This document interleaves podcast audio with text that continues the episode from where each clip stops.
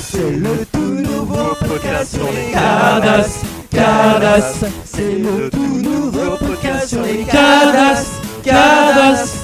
Ils sont trois connards à troller ce soir. Cardass, wouhou. Bienvenue dans le Cardass Social Cast. Bienvenue dans le Cardass Social Cast. Déjà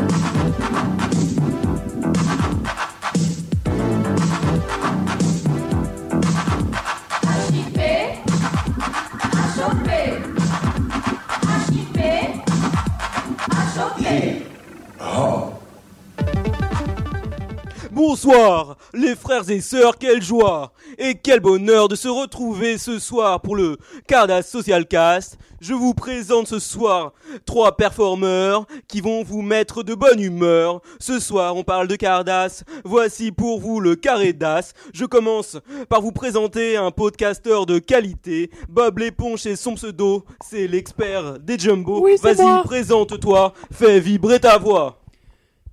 Bob l'éponge. Bonsoir. Next. C'est tout ce que t'as à dire Voilà. On en saura plus tout à l'heure. Pour finir, voici Rastali, c'est le champion des Hadali. Il va nous parler de lui. C'est bon, t'es prêt? Allez, vas-y. Yo les gars, c'est Rastali, comment ça va? J'espère que ça va. Moi ça va bien et vous les gars? Et maintenant Juju, c'est à toi. Alors, euh, bonsoir à tous. euh, troisième épisode du Carda Social Cast. Donc, euh, troisième épisode, nous sommes trois, c'est fait exprès. Le quatrième est là-haut en fait. C'est euh, Oui, Mario. le quatrième est finalement décédé euh, ce Ouais. soir, euh, j'ai l'impression. euh, Paix à son âme. Il devait venir, il n'est pas là, on ne sait Bah, pas où il est. il a dit qu'il venait à 21h30, là il est 21h56. Bon, bah. On est à deux doigts de l'alerte enlèvement quand même. hein. Voilà, Ouais. déjà on lui avait envoyé euh, des messages hier à 16h48, il répondait plus, donc euh, hier à 16h48 déjà, hier. Tant pis. Nous avons de ce pas à remplacer sa chronique par une des miennes. Voilà. Au revoir. Exactement. Bon, bah donc alors on va y aller les gars. hein. Petite chose. Bob Dans le l'éponge. jingle du début, on dit c'est le nouveau podcast. C'est plus le nouveau podcast là. C'est un podcast quand même euh, de la consistance. Voilà. Ah, C'est plus t'inquiète, le nouveau on est- podcast. on est réputé. Ouais. C'est le l'épisode podcast 18, réputé. euh, on changera le générique 18, on pour changera. faire euh, que c'est plus le D'accord. nouveau podcast, quoi. Que ce sera un podcast un peu plus confirmé une fois qu'on aura un peu plus de bouteilles, euh, Ok. Exactement. de un peu plus de C64, quoi. Voilà. Ok. On va passer aux news. C'est parti. Mesdames et messieurs, bonjour. Madame, monsieur, bonsoir. Madame, monsieur, bonjour. Bonjour. Et c'est les news du Cardin Social Cast. Ce Social Cast vous présente ces news. Bonjour. Alors, euh, pour commencer les news, donc euh, voilà une grande nouvelle qui va vraiment mais euh, faire avancer le podcast, le Cardas Social Cast. As-tu une bonne news à nous dire mais vraiment, mais bon, voilà, on va avoir une rentrée d'argent qui va nous aider à acheter du matériel. Ah, Il en était gros- temps, hein. Voilà. Il était Dali? Temps. Voilà, en gros, Peut-être même à acheter un quatrième podcasteur, Voilà. vu que le nôtre fait bouffer faux bon régulièrement. voilà. On va peut-être devoir payer un acteur pour prendre sa place, ou trouver un mec qui lui ressemble. Voilà. Alexander, le mec qui joue Pierre des Voilà, Caraïbes. voilà, Ah exactement. ouais, oui, pourquoi oui. pas. ouais. Donc euh, grande nouvelle, nous avons euh, des nouveaux sponsors. Donc nous allons euh, diffuser leurs euh, spots euh, tout au long de la soirée. Et on est rémunéré comment avec ces sponsors-là Ah ben, Bah, en fait, ils nous payent euh, à l'audimat. Donc Voilà. téléchargez-nous, euh, il faut nous liker sur iTunes, Oh merde, euh, eh, ça, se les eh, ça lives. se compte en centimes la merde. Non, non, euh, vous inquiétez pas, ça va, ça va, ça va, venir, ça va venir. Ok. T'inquiète.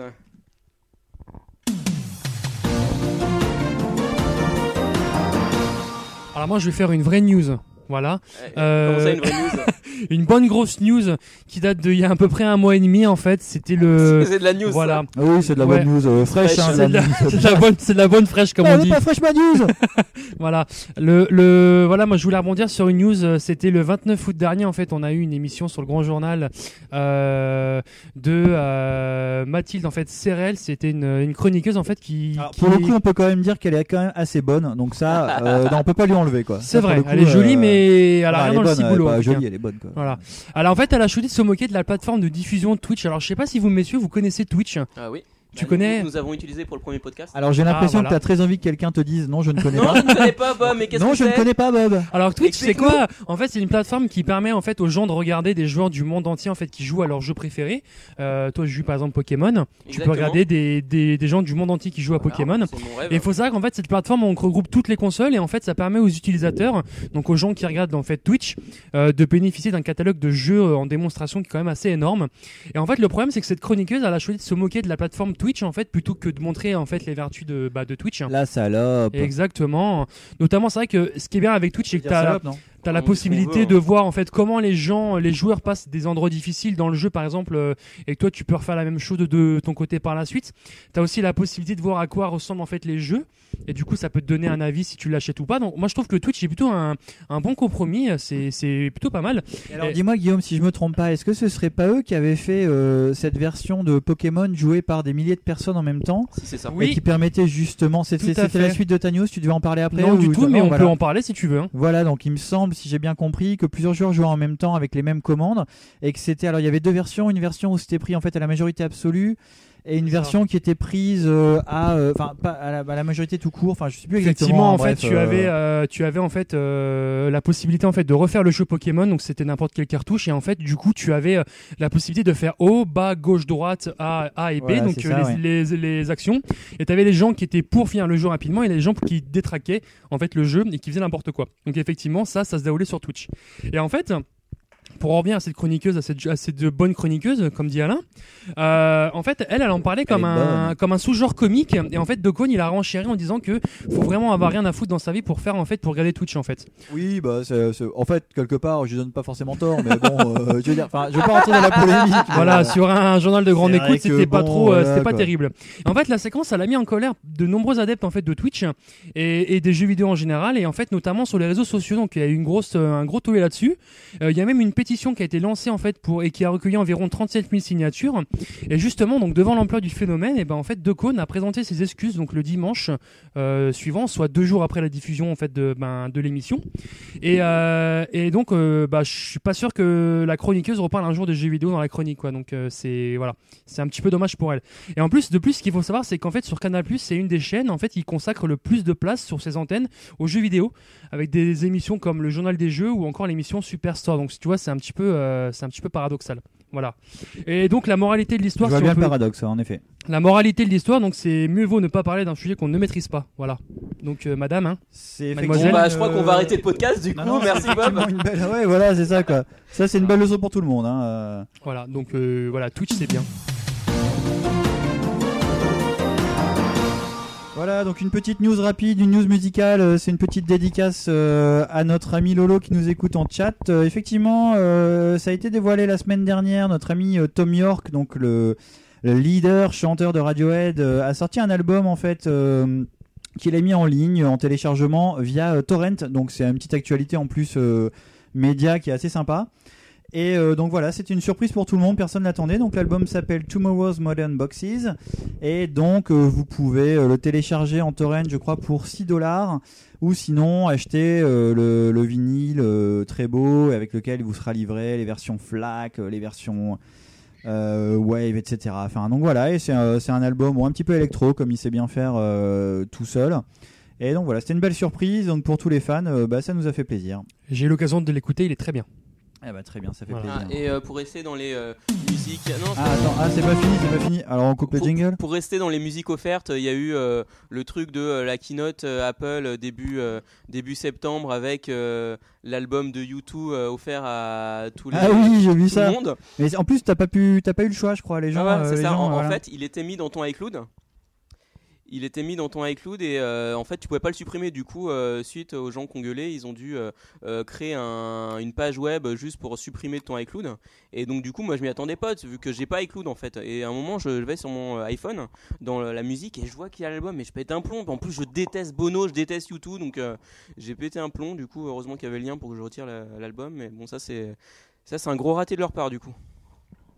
Tout à fait, un gros raté. Mais bon, en même temps, voilà, hein, il faut, il faut aimer, euh, il faut aimer YouTube si on veut écouter Non, ce truc. hein. Ouais, il faut pas.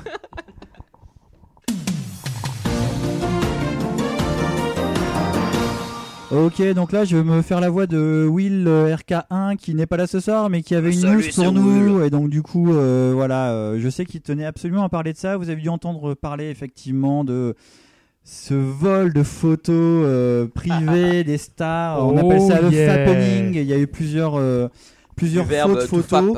Il y a eu 75, Exactement. so- so- 75 stars, un truc comme ça Oui, énormément. Donc euh, voilà, ça J'ai va. surtout c'est- remarqué euh, Moi, j'ai surtout- Kylie Coco. Moi Bah Voilà, moi j'ai remarqué Jennifer Coco, Lawrence. Jennifer Lawrence, Oh yeah. euh, Alicia Cuthbert, euh, Jessica Coco. Alba. Elle est toute rasée d'ailleurs. Ah, Léa Mitchell. Attends, j'ai raté Jessica Alba. Oui, tout à fait. Bah attends, je peux te la montrer parce que je l'ai là en direct. En fait, j'ai justement putain, ouvert les dossiers. C'est pas Et vrai. donc du coup voilà, bon il y en a certaines c'est coquin, d'autres c'est un peu moins coquin. Après y a il y, rien, a, là. Il y a rien là, on va. il y a un peu cette a- euh, Ouais, ouais. voilà fesse. fesses. euh, D'accord. Il y a cette euh, Non, c'est pas celle, ça. cette mannequin au sein énorme, je sais plus comment elle s'appelle, euh, qui a elle a vraiment de Kate Upton je crois. Qui euh, elle pour le coup la rend des enfin c'est des photos et des vidéos mais hyper trash. Ouais, elle est la- chiottes, non vraiment, non non, elle est vraiment en train de se faire sauter, euh, putain, la queue de son dossier, type et quoi. compagnie. En fait, j'ai cinq dossiers même, enfin j'ai tous les dossiers possibles et imaginables. Donc du coup, C'est toi en fait, c'est toi en fait qui les diffusez à vous. Hein. Bref, en tout cas, euh, si jamais vous désirez ces photos, n'hésitez pas à me contacter. euh, Rastalei aérobase euh, Paypal.com. Non, c'est une blague en fait. On n'a pas les photos, mais on aimerait bien les avoir. Ah. Voilà, bisous. Cool.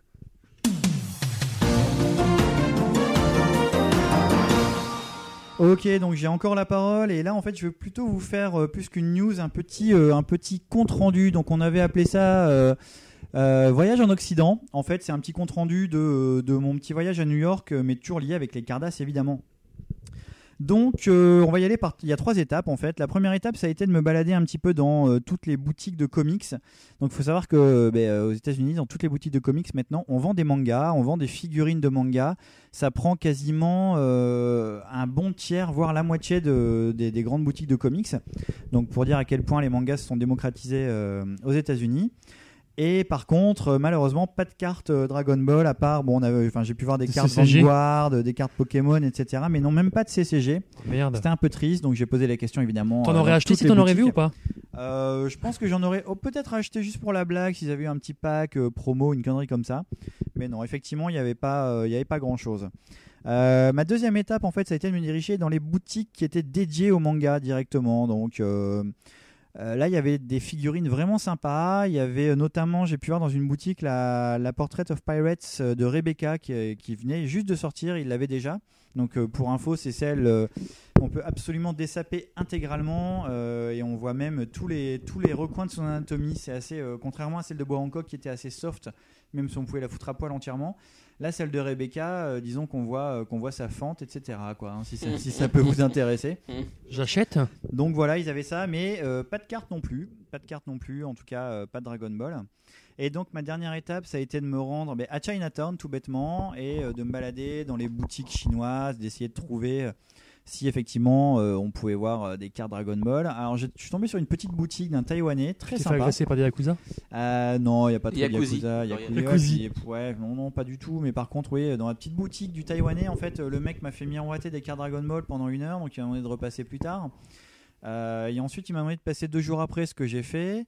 Et puis, il m'a redemandé de passer deux jours après ce que j'ai fait aussi, parce que je suis vraiment un connard et que j'avais vachement de temps à perdre. Et au final, il m'a sorti des cartes euh, fake assez horribles, euh, des stickers, bon, tout ça, estampillé Made in Taiwan pour le coup, mais. euh, mais bon, malheureusement, et là je vais décevoir tout le monde, pas de Adali, Oh. pas de super-héros, pas de cartes Baby Toys. La légende était donc fausse. je Voilà, c'était de uniquement là-bas des cartes. euh, oui, mais je- normalement il y en a beaucoup, en tout cas aux États-Unis, mais a priori pas dans cette boutique-là. En gros, la plus grosse euh, boutique de cartes, c'est chez Kibo en fait, c'est ça? Ouais, je pense, sans doute, et chez ses copains. Voilà, donc euh, ben, euh, en tout cas, si vous allez à New York un jour, sachez que euh, faudra pas forcément chercher des cartes Dragon Ball parce que vous en trouverez pas.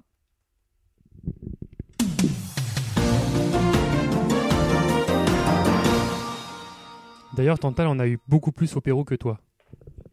Oui, Euh, en Argentine, pardon. Non, il y a des cartes là-bas, des baies, en Argentine. Eh ouais. Ça, c'est la chance. Ok, Donc, donc on passe à séquence la suivante, séquence mon petit. Donc, euh, comme vous le savez, nous avons notre répondeur euh, sur Skype, donc vous pouvez nous euh, laisser des petits messages et euh, nous, on répondra avec plaisir. On en a vu beaucoup, mais on les a pas écoutés. Bonjour. Le Cardass Socialcast étant indisponible pour le moment, pour cause de vacances en Corée du Nord chez Kim Jong-il, merci de laisser votre message après le bip. Merci. Alors, faut savoir qu'on est rentré vivant de chez euh, Kim Jong-il. Voilà. On l'a payé en Cardass d'ailleurs. Voilà, C'est un grand collectionneur de Cardass, Voilà, parce que lui, il, Vraiment. a- il- avait les coréennes, mais pas les japonaises. Voilà. Merde. Voilà, on écoute le premier message. Allez. Ouais, bonjour. C'est ici le podcast. Ouais, moi je- j'appelle parce que moi je veux acheter des cartes Dragon Ball Z et est-ce que c'est la bonne adresse pour acheter des cartes Dragon Ball Z Merci de répondre à mon message s'il vous plaît. Je serais content d'entendre la réponse ce soir. Merci, au revoir. Bah, Oula. salut auditeur euh, anonyme. Bah écoute, on s'est pas quitté, donc on aura du mal à te dire spécialement. euh, Je pense qu'on pourrait l'appeler Kamé. Kamé, bah écoute, euh, Kamé. Voilà. Kamé Sénine. Kamé, Moi, c'est j'en ai-. Kamé, moi, j'en ai c'est plein. nil, c'est nil. J'en j'en ai plein, j'ai j'ai plein, j'ai plein d'attaques cardas. D'ailleurs, Juju peut en Ah, témoigner. ça, t'as que ça. Hein. Voilà, donc je peux peut-être lui vendre. Bah, Alors. je sais pas, le mec en fait il cherche des, euh, des boutiques de cartes, donc euh, est-ce qu'on en a des boutiques euh, Bah j'en sais rien, écoute, si, si nous on vend pas de cartes en tout cas, euh, je sais pas moi, qu'est-ce Le fabuleux forum euh, Anime Collection. Voilà. euh, beaucoup de gens sont là pour t'aider à compléter ta collection. Voilà, exactement. Et sinon, bah, les sites de référence, eBay, Yahoo, évidemment. Il faut que tu passes 25 messages pour mettre. Voilà, Ah oui, 25 tout à fait. messages. Il faut au moins 25 Attention, messages. ça c'est c'est très important ça. Voilà. Bon, on a rien d'autre à lui dire Bah suivant. Wesh les gars, c'est Joe Lafrit. Euh, J'ai écouté vos premiers podcasts là. Ouais, c'est un peu complètement n'importe quoi là. Surtout le gars là, RK1, euh, mec, on voit, il prépare rien à chaque fois quoi. D'ailleurs, on l'entend même pas aujourd'hui. Euh, franchement, les gars, euh, c'est pas très bien ce que vous faites. Hein. Allez, bon courage quand même. Bah écoute, euh, merci Joe Lafrite, bah comme Ah, t'as- Merci mec. t'as C'est un raison, Belge Arquin, il est pas là. C'est un belge, non Ah, je sais Parce pas que je suis si en c'est train de me Belge, rendre, mais, parce que je suis euh, en train de me rendre compte qu'il a un certain accent. hein, On dirait le petit frère de Nulin en fait. Oh, putain, c'est merde. bizarre. Ah, il nous écoute, il va Il nous dire merde, il nous frère. écoute. Oh, Il nous putain. écoute, ça veut dire. Ah, on va avoir des problèmes alors, je pense quoi. Ça, eh, mais ça, ça veut dire que s'il nous écoute, il a kiffé euh, ta, ru- la, la rubrique avec euh, son frère. Mais Bah peut-être, peut-être. Donc en tout cas, Joe Lafrit, euh, comme tu l'as remarqué euh, ce soir, RK1 euh, n'est pas là. RK1 n'est pas là, malheureusement. On l'attend toujours, hein, peut-être qu'il va arriver un peu plus tard ou peut-être pas. Mais bon, en tout cas, il restera toujours dans notre cœur comme euh, le quatrième podcaster. euh. Voilà, le, Du ca- Cardas le Social quatrième Cast. du Caridas. Après Joe. Lafricadelle, après Joe Lafricadelle, Joe Lafrit. Allez, merci Joe. Allez, message suivant. C'est Cédric Caté euh, du forum des Store. Je suis en cavale, les gars. J'ai réussi à m'échapper de prison. J'avais dressé mes serpents. Je suis en cavale, les gars. Il faut m'héberger, s'il vous plaît, vite. Ah Euh, Vite, c'est- ah, c'est merde. Caté, merde, Ah, qu'est-ce il est qu'on peut bizarre, faire là ce, ce message est très étrange. Qu'est-ce qu'on peut faire pour lui là? On peut rien faire. T'as pas remarqué qu'il a dit Ah, ça, en fait, j'ai l'impression qu'il voulait dire un autre truc, mais en fait, il s'est fait couper le. Cet, merde, cet la- homme est en panique totale. On va, attends, Il on va être le dans une réécouter cabine. parce que j'ai pas bien compris. On le Il réécoute. devait être dans une cabine téléphonique. C'est Cédric Caté euh, du forum des Store. Je suis en cavale, les gars. J'ai réussi à m'échapper de prison. J'avais dressé mes serpents. Je suis en cavale, les gars. Il faut m'héberger, s'il vous plaît, vite. Ah Mais vite, ah, putain. tu vois, on dirait, Bah, qu'il se, euh, fait, il se fait manger donc, par un euh, truc, pour en fait, qui- par ses serpents, Pour ceux peut-être. qui savent pas, Cédric Caté, c'est un ancien membre du forum qui est allé en prison parce que il avait, il élevait des, des animaux, on va dire interdits. Voilà, des serpents, plus, euh, plus exactement. Voilà. Mais euh, bon, qu'est-ce qu'on peut rien faire nous là? Ah, non, on peut rien faire pour toi, mec. hein. Franchement, Ah, je suis euh, désolé. hein. La caution, on va pas pouvoir la moi, payer. j'ai hein. bien une cave avec quelques Chinois qui travaillent pour moi, mais il n'y a pas la place du coup pour t'héberger, toi et tes bestioles. Quoi. Puis on Enfin, sait pas où t'es. Ah, on c'est ça le problème, en plus. Voilà, contacter quoi. On sent que t'as été coupé dans ton élan, mais bon, bah écoute, euh, n'hésite pas à nous laisser un autre message euh, si tu nous écoutes un jour. quoi. Ouais, bah écoute. euh, Bon on courage. C'est ici qu'on monte ses boobs Parce que moi, j'ai envie de montrer mes boobs. Alors pensez à moi, rappelez-moi. Attends, une, une demoiselle qui nous appelle. Attends, vas-y, attends, remets le Une message là. demoiselle qui veut nous montrer ses bouses, mais merde. C'est ici qu'on monte ses boobs Parce que moi, j'ai envie de montrer mes boobs. Alors pensez à moi, rappelez-moi. Ah bah merde, euh, et comment on fait pour la contacter? Ah ben elle a pas laissé son numéro, hein, mais euh, bon, on doit pouvoir la retrouver du coup sur Skype. Euh, donc voilà, bah, une chère demoiselle qui veut nous montrer ses boobs, ça va faire plaisir à pas mal de des- monde sur le forum qui. euh, Qui se plaignait qu'il y ait pas de boobs. Voilà, exactement. On se plaignait qu'il n'y avait pas de boobs. Ben, euh, il y en aura peut-être un peu plus du coup la prochaine fois. On verra bien comment on peut s'arranger, mais euh, en tout cas c'est noté, euh, chère demoiselle, euh, pour les boobs. Ok. Ouais, euh, salut les gars, euh, c'est Tarak. Tarak. Euh, vous vous souvenez de moi les mecs, hein? Vous m'avez pas oublié, hein? Hein? Hein, les Rami, euh, les Cheetahs, euh, les super-héros, hein? Hein? Et vous pensez à moi, hein? Hein? Les petits coups de Trafalgar dans le dos, hein, hein? Allez, bisous bisous amigos. À plus tard. Amigos, Tarak. Bah, Bon, no comment hein, pour ma part. C'est c'est quoi le truc de Trafalgar Ben, dans le dos, là? Ouais, Trafalgarlo dans le dos là, j'ai pas compris. Ouais, en tout cas, il était euh, dans un, Ouais, j'ai- un stade de Bah, foot, j'ai J'ai l'impression. entendu jump devant Allen, donc je pense qu'il était au, à- au Vélodrome quand il nous a, ent- il nous a appelé. Oh Ah. putain de merde. Bah, Bon, écoute, bah, voilà, euh, hein. ouais, bah, écoute, salut Tarak, hein, ça nous fait plaisir que tu nous écoutes. hein. Nous, on pense tout le temps, tous les jours à toi et à ta nouvelle collection de quad. Voilà. Ouais. Ok. Bisous Tarak. Ouais. Amigos. Bisous amigos. Salut à tous. Alors j'avais une petite question à vous poser. Euh, depuis que l'ancien forum a été perdu, on a perdu pas mal de, de topics et de connaissances. Alors je fais appel aux sages que vous êtes. Euh, concernant les Cardas Part 5, je sais qu'il y a un mystère qui entoure les cartes et je me rappelle plus exactement euh, ce que c'est. Alors j'aurais bien aimé que vous nous expliquiez un petit peu en, en quoi consistait ce mystère. Euh, bah, c'est Jean-Fils de 85, ça je crois. Oui, voilà. Donc pour ceux euh, qui sont dans le chat et qui nous entendent pas, euh, qui entendent pas bien les, les messages répondeurs, désolé. hein, Enfin, techniquement, on est des merdes et on, difficile. et on l'assume en fait. donc c'est cool. En gros, c'est Jean-Phi85 qui nous, qui nous dit qu'en fait sur DVF Store on a tout perdu et qu'il y avait un topic très intéressant sur les Cardas Part 5 euh, qui était entouré d'un certain mystère et il nous demande en fait de lui rappeler quel était ce mystère. Alors, euh, bah, moi je peux vous dire qu'il y a un mystère que j'ai euh, remarqué. C'est euh, qu'à l'époque, en 2007, j'avais acheté un Rec 7 Part 5 réédition 96. Et le, les cartes, les, la foil marque en fait, il y avait le, machin là, le caractère chinois ou japonais dessus qui était en noir mais qui a disparu au bout de quelques temps alors que quand je l'ai reçu ils étaient nickel. Donc je me demande si c'est pas ça le mystère des Cardas Part 5. C'est la foil marque qui, qui disparaît quoi. Exactement. Bah, je sais pas. J'aurais pas dit mieux, moi. pensez quoi, euh, Ali, Ouais, bah non, c'est ça. hein, a priori, euh, c'est bien ça le mystère. Enfin, j'espère que c'est de ça dont, dont- dont malédiction parlait des cartes. Jean-Phi85, mais a priori, c'est bien ça. Mais le truc marrant, c'est qu'en fait, j'ai vu des premières éditions qui datent de euh, 90, et là aussi, enfin sur sur les, les rééditions, les premières éditions, ça, ça part, alors que les autres partent, il y a pas ça. Donc c'est le mystère, le mystère euh, reste entier, mais on, on sait qu'il existe, mais on sait pas pourquoi. Donc Jean-Phi, à tes classeurs. À tes classeurs. Ah, tes classeurs. Allez, message suivant. Je me demandais, euh, et les gars, je voulais vous savoir un petit peu, euh, vous euh, qui êtes des gens cultivés avec des bonnes connaissances en manga, comment vous pouvez être autant fan d'un manga aussi médiocre que Jojo Bizarre Adventure alors c'est encore Jean-Phi 85. Alors euh, tu peux répéter le message parce que je crois que j'ai mal entendu. Ouais, il semblerait qu'en fait Jean-Phi85 euh, nous attaque directement euh, dans notre amour propre euh, en nous expliquant que euh, voilà, il nous connaît un petit peu, il sait qu'on est euh, qu'on est des grands fans de manga. On peut même lire des connaisseurs, hein, des connaisseurs puisque Voilà, nous, on a ça baisse pas. La crème de la crème, pas à lire Fairy Tail par exemple. ou. Exactement, on va pas commencer à lire des mangas de seconde One zone. Piece, quoi. Bon, ok, moi je boude, euh, Ever, je démissionne. Ah, Non non Naruto, il voulait dire Naruto, il voulait dire. Eh, en fait, Alain, Ace, il est dire mort. hein. Naruto, d'accord. Ace, il est mort. Et oui, donc voilà, en gros, il nous demande pourquoi on lit JoJo's Bizarre Adventure. Bah parce que c'est bien, non? Alors moi, c'est Juju qui m'a forcé à lire t'ai en fait. non mais arrête. Si, il- en fait, on était dans une boutique un jour, il m'a dit t'achètes tout ça tout de suite, t'achètes le, t'achètes le full Stone Ocean, sinon je te boude à vie. Bon, bah écoute, euh, écoute, j'avais, euh, j'avais, euh, j'avais 130 euros à, à dépenser. Bon, moi je les ai pris quoi. Et puis bon, pour faire plaisir à Juju, je lis quoi maintenant. Puis comme j'ai une collection, je veux la finir. Bon bah voilà quoi. Bon, moi pour le coup, je les ai lus il y a très très longtemps quand ils sont sortis. j'ai- j'ai comment exactement, je m'en souviens plus parce que je les ai achetés chez J'ai lu à l'époque où ça sortait euh, pour la grande majorité et du coup, euh, ça date euh, de 2002, hein, c'est ça, il me 1er semble. 2002, janvier 2002.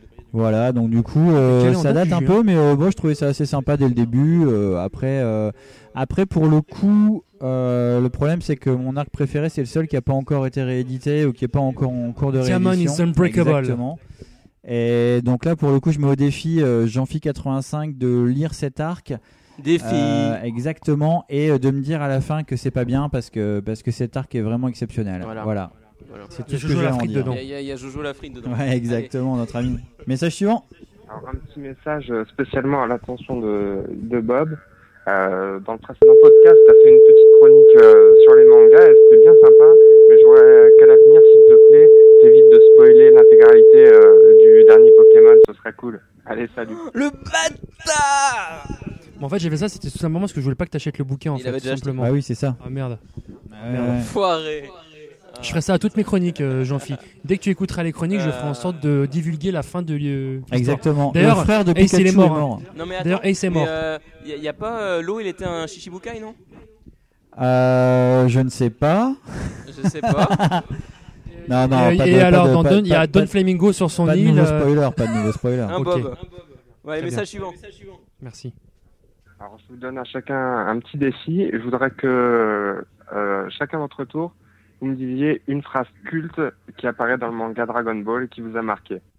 Oh là, ça c'est compliqué. attends, attends. Bah, je Alors, laisse moi, j'en mes ai copains une. parce que moi Ouais. j'ai pas de phrase culte en Vas-y, tête. attends, moi, je, je Bah, moi j'en ai une. Moi je pense que le, le passage le plus culte de Dragon Ball, c'est quand Sangoku en fait il enlève la culotte de Bulma et il dit Elles sont où les boules? Voilà. Ah oui, C'était ma d'accord. phrase culte. hein. Hein Voilà. Bah, moi, Je vois que t'as eu Dragon Ball en français quoi. Ok, Ouais. d'accord. Euh, bah, super. moi je crois c'est quand euh, Sangoku euh, rencontre Badak et qui lui dit Je suis ton père. Ah, très bon moment aussi, je m'en Voilà, souviens c'était très un bien. moment très euh, émouvant. Moi j'ai pas de phrase culte, mais un moment qui m'avait un peu plu, c'était euh, quand Goku a défoncé toute l'armée du ruban rouge et qu'il est en train de revenir sur son nuage et que les autres connards de, de Kame Sennin, euh, Krillin, Yamcha et compagnie euh, le regardent sur, euh, je crois, sur une vidéo ou un truc comme ça. Enfin, ils le voient ou ils le voient passer. Ils font Ah non, c'est bon, il a renoncé, euh, il y est pas allé tout seul. Alors qu'en fait, il vient de tous les défoncer. euh, comme un, comme un gros badass et qu'en fait eux étaient en train de flipper leur race de, de, de rentrer dans le repère d'armée du ruban rouge donc voilà la phrase je me souviens pas exactement ce que c'est mais c'est un truc genre ah c'est bon il a renoncé et tout il s'est dit qu'il n'était pas capable de le faire il, il nous a attendu alors qu'en fait pas du tout Voilà. Et moi, comme je suis chaud, j'en ai une deuxième une en fait. Vas-y, Ah, vas-y, vas-y. D'accord. C'est un moment émouvant une d'ailleurs. phrase, hein. enfin c'est bon Bah, en fait, je dis la phrase que tu Bon, n'as pas en fait. Voilà. C'est quand euh, Vegeta va se suicider euh, contre Boo et qui prend son fils dans les bras. euh, non, non, et qui non, il prend pas son fils dans les bras. Et en fait, il regarde Boubou et il dit euh, adieu, euh, adieu euh, Bulma, Trunks et Kakaroto. Et là, il meurt et il explose. Alors Voilà. euh, moi euh, c'est en fait mort, hein. le euh, moment où euh, euh, dans le dans le tournoi de euh, de euh, Baba la voyante euh, quand euh, Upa il arrive euh, pour euh, se battre contre euh, le, euh, le vampire, je sais plus comment il s'appelle. Diableman. Non, non, Non, c'est pas pas. Diableman, c'est le vampire. Je, je sais plus, Vampire je Man. sais plus comment il s'appelle. Et que en fait, Ouais, il a, Vampire Man, il- exactement, Il, il a, ça doit man- être il a mangé de l'ail et, et il lui souffle dans la gueule et l'autre il est mort. C'était cool. Ah et après je crois qu'il y a, C'est pas une phrase, ah, c'est- une action. Après il y a. Poire qui se transforme en main et qui le défonce. en main géante et qu'il le met dans Ah l'eau. mais c'est pas une Voilà. phrase Bah si, c'est genre. Bon d'accord ok ça passe Surstylé. très bien et donc on a un dernier message de répondeur on va l'écouter Salut Coco, alors cette fois-ci, j'ai un petit défi pour l'équipe complète du Cardas Social Cast. Je voudrais que vous me fassiez, fassiez une chanson euh, avec dont les paroles auront un rapport avec les Cardas, évidemment, et ce sur le thème de Pirates des Caraïbes. Bonne chance à vous. Ah bah salut Sani Coco. Salut, salut. Ça c'était le message de la semaine dernière. T'es sûr Encore euh, Moi, je me souviens oh pas de ça, mince ça, ça a un air de déjà vu mais, je suis comme, pas sûr euh, mais en fait, euh, il a dit euh, l'équipe complète. Mais bon, l'équipe complète, tu la vois toi l'équipe complète? Bah euh, C'est la même ouais, blague j'ai que t'as fait l'impression la que oui euh. Bah pourtant on est censé être 4 quoi, le euh, Caridas. ouais bah écoute euh, oui effectivement le Cardas On chantera pour lui. Bon bah allez on se lance. allez Un on pro- se fait un pro total. un pro total hein.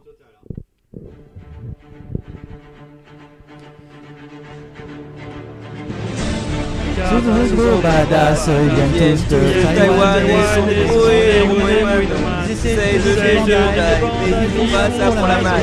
Ils la gloire et ils ont mis 15 ans pour l'avoir.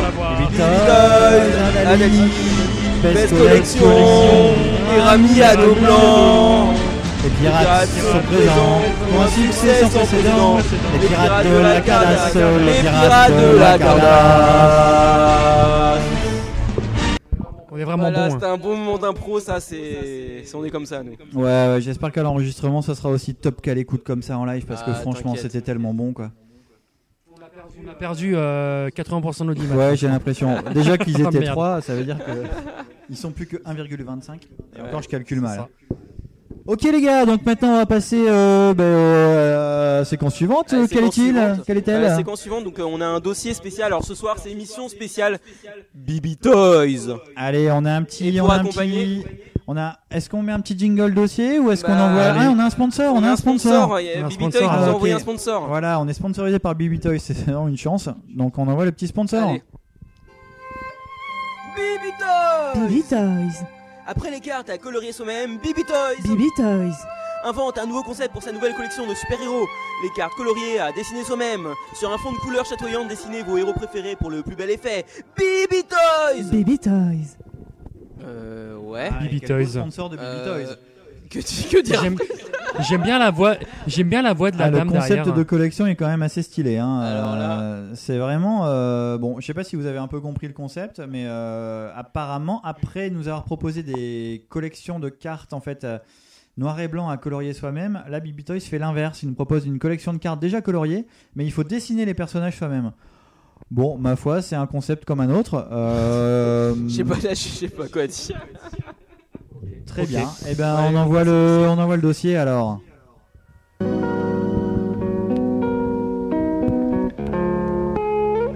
Eh les gars, on ferait pas un dossier Un dossier Un dossier, mais un dossier de quoi Mais le dossier du Cardas Social Cast Le dossier Le dossier du Cardas Social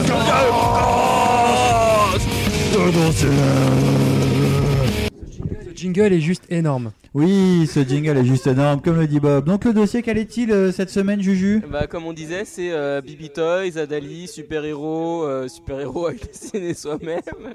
Qui n'a jamais rêvé de posséder des cartes Adali et des cartes BB Toys? Je vous Ah, le je crois demande. Tout à fait. Donc on va commencer par un petit historique, euh, je crois, des, des cartes BB Toys, en fait, la façon dont elles sont sorties. Donc euh, voilà, en fait, il faut savoir que BB Toys, euh, enfin, en tout cas, les toutes premières Adali, on ne sait pas si à l'époque c'était déjà BB Toys, sont sorties en 1992. Et en fait, c'était des pâles copies des Cardass euh, Part 11. Vraiment des pâles copies toutes, toutes simples avec uniquement la mention Adali au dos. Ah, Montre ça, les c'est deux Voilà, stylé, installés. ça. pour les gens du, euh, du chat, vous pouvez les voir là en direct. euh, Je les montre, euh, je les montre à la cam. Alors comme en fait il y a un putain de lag de ouf, du coup je sais pas si jamais, si jamais euh, on voit que ce t'inquiète, ça passe, ça en fait, passe, ça il passe. fallait Très bien, très bien. Je lève un petit peu ma main. Et... On voyait ça par exemple. En fait, on a l'impression que c'est une Cardass. Et ben en fait, pas du tout. En fait, au dos. On a euh, la petite mention Adali euh, 1992, Made in Japan, oui, parce qu'en fait, euh, ces petits foufous de Taïwanais euh, se sont bien amusés euh, à nous faire croire que leur carte, que leur était, euh, japonaise, mais en fait pas du tout. hein. On sait maintenant qu'évidemment ça a été fait à Taïwan. Et euh, donc voilà, donc c'est les toutes premières en fait Adali, qui sont des, des copies basiques en fait. Euh, après ça, Il existe des gens qui font des fan cards. Je, je pensais que Collier était le premier, ah moi. non, mais pas du tout. euh, c'était à l'époque. En fait, c'était pas des fan cards, c'est vraiment de la contrefaçon basique hein, pour le coup. mais- non, non, ils, ajoutent un truc, c'est pas de la contrefaçon. Oui, et en plus, on peut dire que quelque part sur la fabrication de la carte, il y a quelque chose. Quoi. C'est, on sent qu'ils avaient du bon matos et euh, que Ah c'était ouais. fait quand même de façon déjà professionnelle en Ouais, fait. ouais. Donc ensuite, toujours en 92, ils ont sorti euh, une, autre, une autre édition. C'était euh, en fait les Cardass par 12 et par 13. Donc comme peuvent le voir les gens sur le chat, euh, en fait c'est juste que la typographie au dos est différente euh, pour le sigle Adali. Donc c'est pour ça qu'en fait on les a un peu séparés des, euh, des premières qui étaient, qui étaient tirées de la part 11.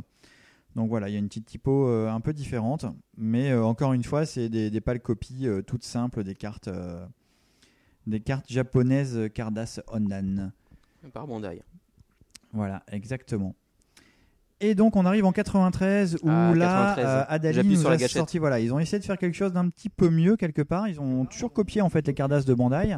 Ils ont appris de leurs voilà erreurs. donc là c'est la part 14 et en fait là ils ont fait une petite blague. C'est qu'ils ont décidé de changer en fait euh, les couleurs. Donc ça par exemple c'est la carte Adali en fait euh, part 14 donc c'est une, une carte très très belle. Bon en fait ceux qui sont pas sur le chat la verront pas mais en fait c'est la carte euh, numérotée 554 voilà si je dis pas de bêtises Avec Mister Satan qui avec fait Mister caca. Satan qui, qui fait caca C'est ma carte préférée. et donc on peut voir que la bande en fait euh, sur le côté, la bande scotter sur le côté euh, est, est verte, alors que sur la Cardass classique, elle est mauve. Des Adali. Voilà, sur la vraie Cardass, elle est mauve. Et donc ça, c'est les Petit Cardass de coquin. 1993. Et les, enfin les Adali pardon de 1993 où euh, voilà ils ont fait quelques petites variantes de couleurs donc c'est pas euh, forcément directement dans l'image mais euh, plus euh, sur les bandes sur les côtés euh, les contours des choses comme ça quoi Ils ont failli nous avoir. voilà, exactement. Et donc du coup, euh, on est toujours en 93 et là, Adali a commencé à faire des choses un petit peu plus sympas.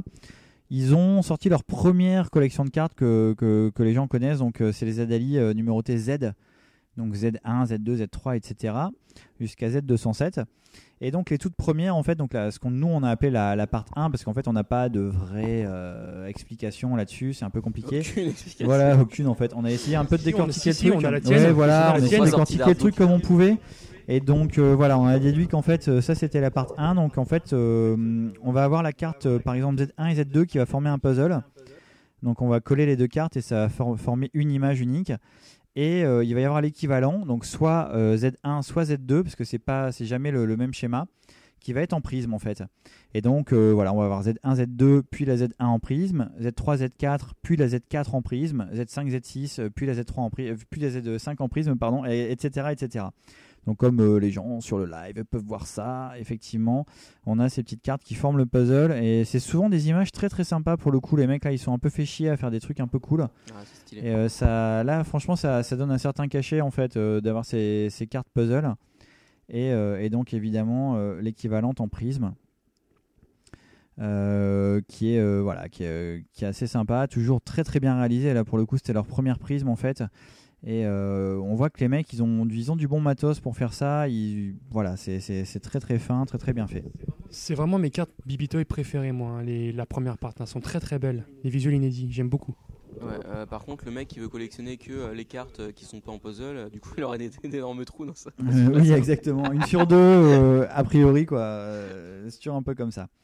Donc, euh, on continue à dépiler un petit peu les Adali avec, euh, voilà, à dépiler un petit peu, toujours en 1993, ce que nous on a appelé la part 2.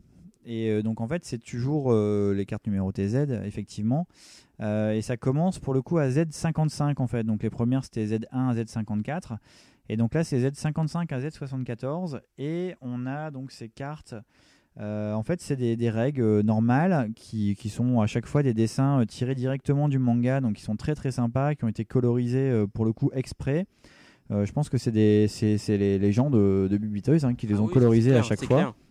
Et en fait, la carte reg existe en prisme également. Donc, comme on va le montrer également sur, sur, le, sur le chat. Le dos est magnifique. je vais montrer le dos aussi euh, pour les gens, pour les gens du chat après. Oh là là, c'est donc voilà, cette carte existe en règle et en prisme. Et, euh, et donc voilà, c'est euh, c'est un petit côté sympa où chaque règle existe en prisme. Donc il y a 20 cartes. Donc 20 règles, 20 prismes. A priori, on est, on n'en est pas pas sûr à chaque fois. Et donc je vais montrer le dos de la prisme en fait. Pour les gens du chat, ça va bien les faire marrer. Donc là, vous voyez euh, la prisme normale, donc euh, le visuel de, de face. Et maintenant, vous voyez le dos. Ils avaient des petits problèmes de découpe, je pense. Là, à ce niveau-là, ils n'étaient pas encore au point. C'est- Euh, ils se sont démerdés après à être un peu plus au point, mais voilà, ça, voilà, ah, ça fait mal. hein. Elle est de dos, enfin, elle, est- elle est, elle est inversée, elle est mal coupée. Le dos est totalement décalé. Mais bon, et surtout, il est à l'envers en fait. il est à l'envers, en C'est plus. ça qui est très bon. Voilà, et donc ça, c'est les- c'était les Adali qui n'étaient pas forcément très très connus, euh, en tout cas euh, jusqu'à jusqu'à il y a peu de temps.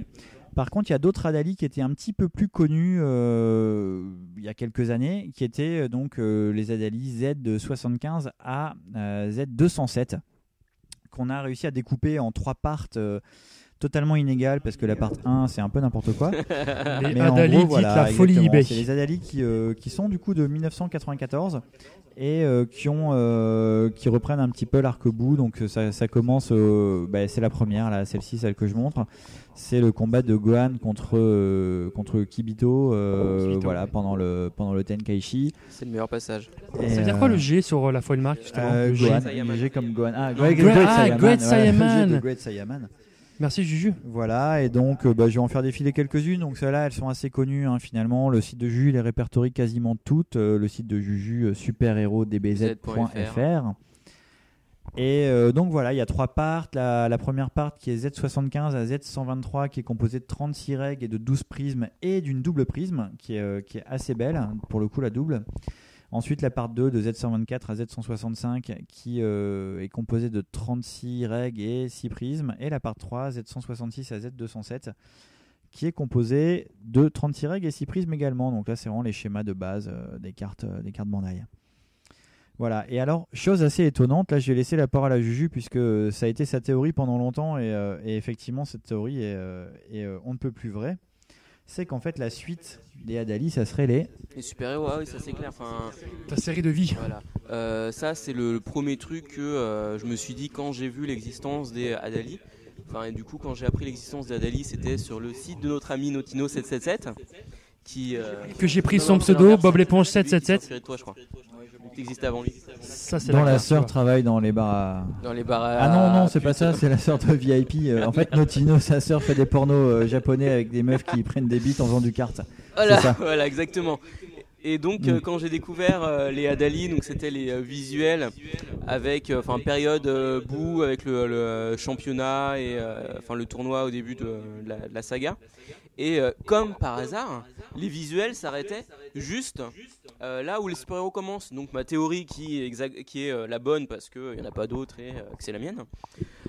C'est que les vérifié, vérifié par de nombreux voilà, historiens, Exactement, par des historiens, la Cardass, voilà, on citera leur nom plus tard.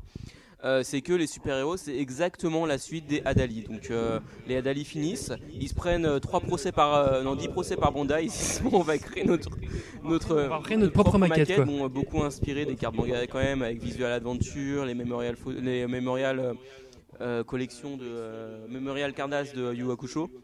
Les graffitis Sailor Moon. Effectivement. On s'est très inspi- beaucoup inspiré de Bandai, mais bon, c'est c'est quand même original. Donc, euh, c'est des cartes euh, magnifiques avec euh, un- une maquette euh, magnifique. Enfin bon, c'est les cartes, euh, les meilleures cartes au monde, quoi. Elles sont effectivement très très belles. Et on a pas mal de, de petites anecdotes en fait sur les différentes parts de super-héros. Il faut savoir qu'il y a 9 parts. Il y a 9 parts, enfin 9 parts euh, Classique. classiques. 9 parts de base. Plus Voilà, trois parts et les SP. parts SP, Plus plus, la- la ensuite, part à euh, dessiner, voilà, enfin. exactement, la part à colorier soi-même. Et la part Plus à celle que dessiner, j'ai, la nouvelle part qui va bientôt sortir, selon notre sponsor. Donc euh, voilà, les petites anecdotes euh, pêle-mêle. euh, bon, il faut savoir que par exemple dans les super-héros part 1, le dos et l'image du dos est en noir et blanc. Donc le Part dos, en fait, euh, non, la part 2, en fait, l'image était déjà colorée. Ah, mais il n'y a, y a, pas- il y a pas tout derrière. Voilà, tout n'est pas complet, pas mais en fait, euh, en fait, au dos, on avait euh, l'image du devant avec euh, une petite bande de pouvoir. Euh, et, euh, et puis voilà, euh, il faut savoir que donc, du coup sur la part 1 Gauche. c'était en noir et blanc, une, La gauche. voilà, la gauche, exactement. fameuse gauche. Euh, ensuite, bon, autre anecdote sur la part 3, et, euh, et en fait, ils ont, faut savoir que les parts de Adali théoriquement sont composées De de, super-héros, pardon, sont 36 composées, règles voilà. et 6 prismes, sauf la fameuse part 3 qui a euh, euh, 50 cartes, je crois. Oui, c'est ça. C'est ça. 50 Donc cartes. il y a quoi 8 prismes, je crois, Ouais, 8 prismes et et 42 42 règles. règles. Voilà. Ils se sont un petit peu emballés, je Je pense, sais pas, sur euh, la machine à reproduction de Et il cartes. faut savoir que dans la part 3, le logo super-héros apparaît en fait ah, le euh, fameux pour la première logo, fois euh, sur la avec part 3. typographie un peu Dragon Ball. Dragon Ball Z. Exactement. Et une autre, euh, une autre anecdote un peu sympa, c'est que sur la part 3, en fait, ils ont fait une erreur de, de numérotation. Donc il y a euh, la carte en fait numérotée 121 euh, théoriquement qui a été euh, éditée en numéro 120 avec du coup le nom à côté. C'est vrai qu'on n'a pas parlé des noms. Les noms des cartes Ah, super-héros sont, alors, sont des noms en fait oui. écrits en écrits en, en, en caractères Caractères occidentaux, et latins. Et, et oui, enfin, c'est bien de- d'en parler maintenant parce que c'est dans la part 3 qu'apparaît Gotenks. Et Gotenks, il est appelé Two in One Man, donc c'est l'homme deux en un, enfin, c'est compréhensible. Par contre, pourquoi est-ce qu'ils n'ont pas utilisé le vrai nom? Alors, ça, c'est- Ils avaient peut-être pas le droit vu qu'ils se sont pris des procès avant. non, ils pas trouvé ça marrant, je pense, de mettre tout in one man et euh, ils sont ça s'est fait marrer. non, peut-être que la première fois qu'ils ont vu Gotenks, ils ont ju- juste vu une image ou je, je sais pas, un truc comme Oui, il ça. avait peut-être pas de nom dès le début en fait. Peut-être que le nom est, apparu Ouais, un peu voilà, plus tard dans ça. le manga Ils et comme les les mecs en fait s'inspiraient directement du manga, euh, je pense même des Jump euh, Ouais, qui sortaient ça. à l'époque. euh. Ça Et donc cette fameuse carte 121 en fait a été éditée avec euh, avec le numéro 120 euh, Two in One Man comme je peux le montrer sur le sur le chat. Donc euh, voilà et en fait le truc c'est qu'ils ont fait l'effort quand même de la rééditer en euh, 121 Piccolo donc c'est une carte de Piccolo. Et donc je sais pas si vous arrivez à le voir sur le chat mais on voit qu'elle est euh, voilà 100 120 euh, Two in One Man et 121 Piccolo. Donc c'est euh, voilà, c'est euh, un petit clin d'œil quand même. Les mecs se sont se sont ratés mais se sont corrigés quand même. Ça montre quand même le professionnalisme de, Ouais, de Baby Toys. C'est vraiment cool. Et donc, euh, pour les, euh, le fait qu'il y ait 50 cartes dans la, la part 3, moi, euh, je, je trouve. Enfin, comme c'est la part où apparaît Gotenks et qu'il y a énormément de visu hyper stylé à Gotenks, ils se sont dit, c'est pas possible qu'on qu'on en laisse. Et donc, du coup, ils en ont fait plus parce que Gotenks, il a trop la classe, quoi. Exactement. Voilà, je pense que c'est ça. Et puis ensuite, donc pour, euh, ouais, on n'a pas parlé de- du mode de distribution des cartes.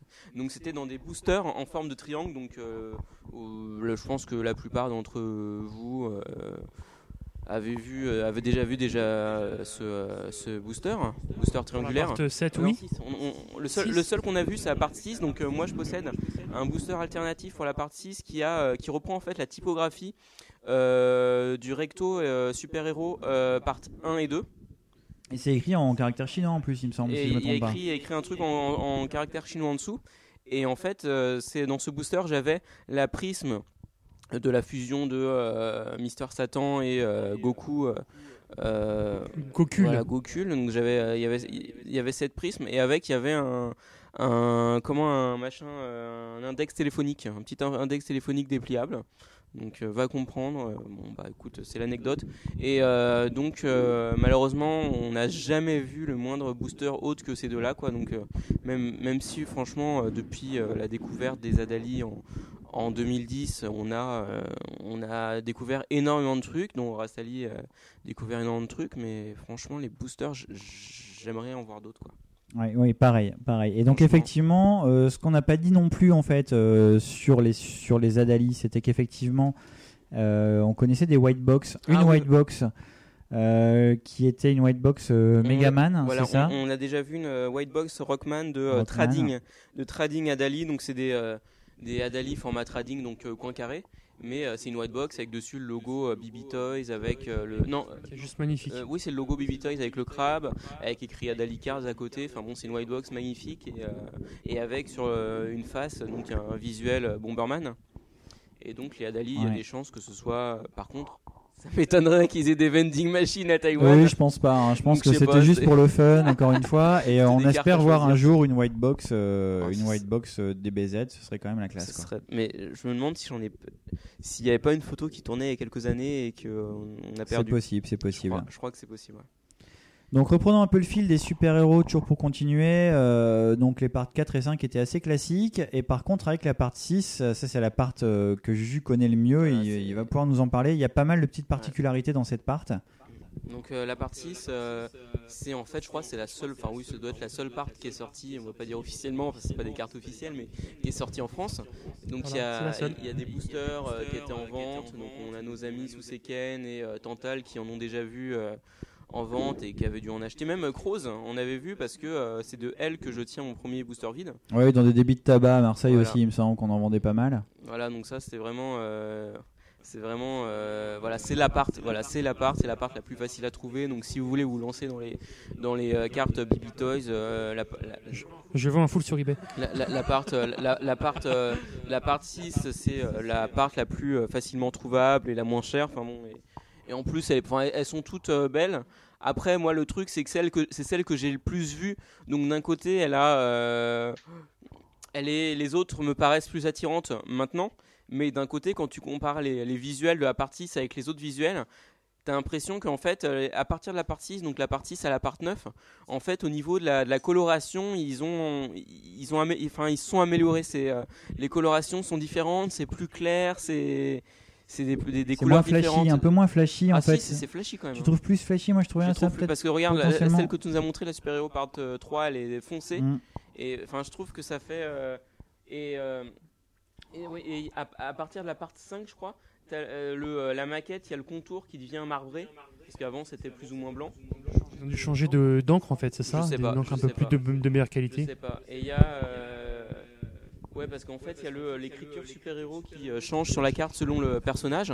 Voilà, donc là on vous montre à l'écran la, euh, la Super Hero Part 6 euh, préférée de, de RK1. Malheureusement il est pas là, il peut pas en témoigner. non, mais... lui, c'est la Gotenks Fuck.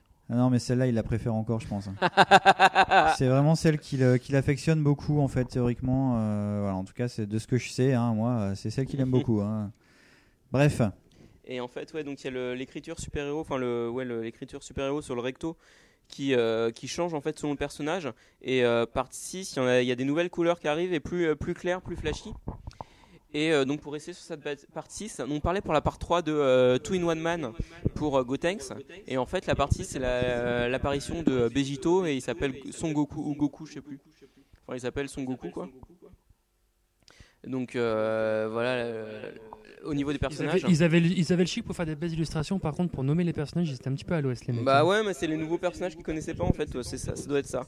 Ça doit être ça parce que je crois que même pour les, euh, pour les, euh, genre le vieux Kaioshin, il y a écrit Shin ou enfin, il y a un truc comme ça aussi pour ces personnages.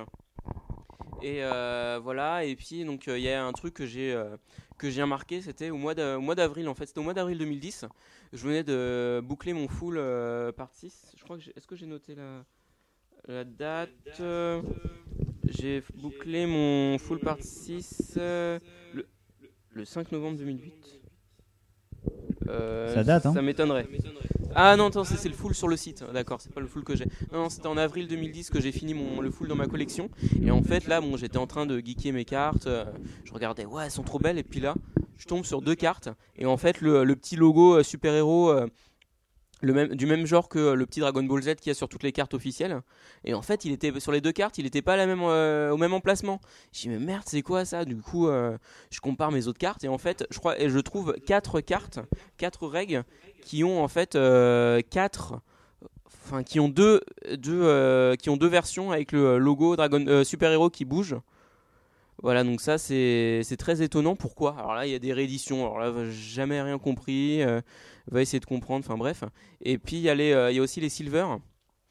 Les silver, euh, il y a la silver bout de, cette part qui a également deux emplacements du logo Super Hero. Enfin bon, c'est les petits les petits détails geeks des euh, cartes du Toys qui font qu'on les adore quoi. Franchement, c'est c'est magnifique. Puis après, voilà, moi pour euh, ma collection, comme on dit, j'ai euh, j'ai geeké à fond la part 6 vu que c'est la plus facile de- à trouver. Donc en fait, part 6, c'est la seule qu'on a vue avec deux effets prisme différents. Donc il y a l'effet prisme losange normal et l'effet prisme euh, paillette, enfin je sais pas comment vous l'appelez.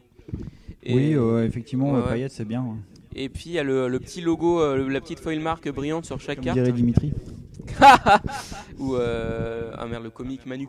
Et, euh, et en fait, la, la foil marque, elle a euh, deux effets prisme aussi. Donc du coup, j'ai fait le full full avec 96 cartes au, au lieu des 42 normales. Enfin bon, c'est les. Tu es un petit peu le dieu du super-héros. partie, c'est les subtilités quoi. Voilà pour la partie 7. Donc euh, Ali, il y, a y aussi des silver. Ouais, c'est ça, dans la part 7, euh, on a aussi des cartes silver comme dans la part 6. Euh, et puis en fait, c'est la première apparition des, euh, des prismes, si on peut les appeler comme ça, avec boule du dragon. Donc en fait, c'est des cartes un petit peu laser. Ah, où euh, dans le fond, en fait, il y a les 7 boules du dragon qui apparaissent. En fait, c'est hyper bien fait. Enfin, c'est vraiment a une bonne idée. aussi. Kintoon aussi. Ouais, et Kintoon, ils ont fait vraiment, enfin, ils- les mecs se sont vraiment fait chier pour sortir des trucs, enfin, sortir un Des peu des sentiers de- battus. là, ils ils sont vraiment affranchis totalement de, de Bandai pour, pour inventer des effets de brillance vraiment sympathiques.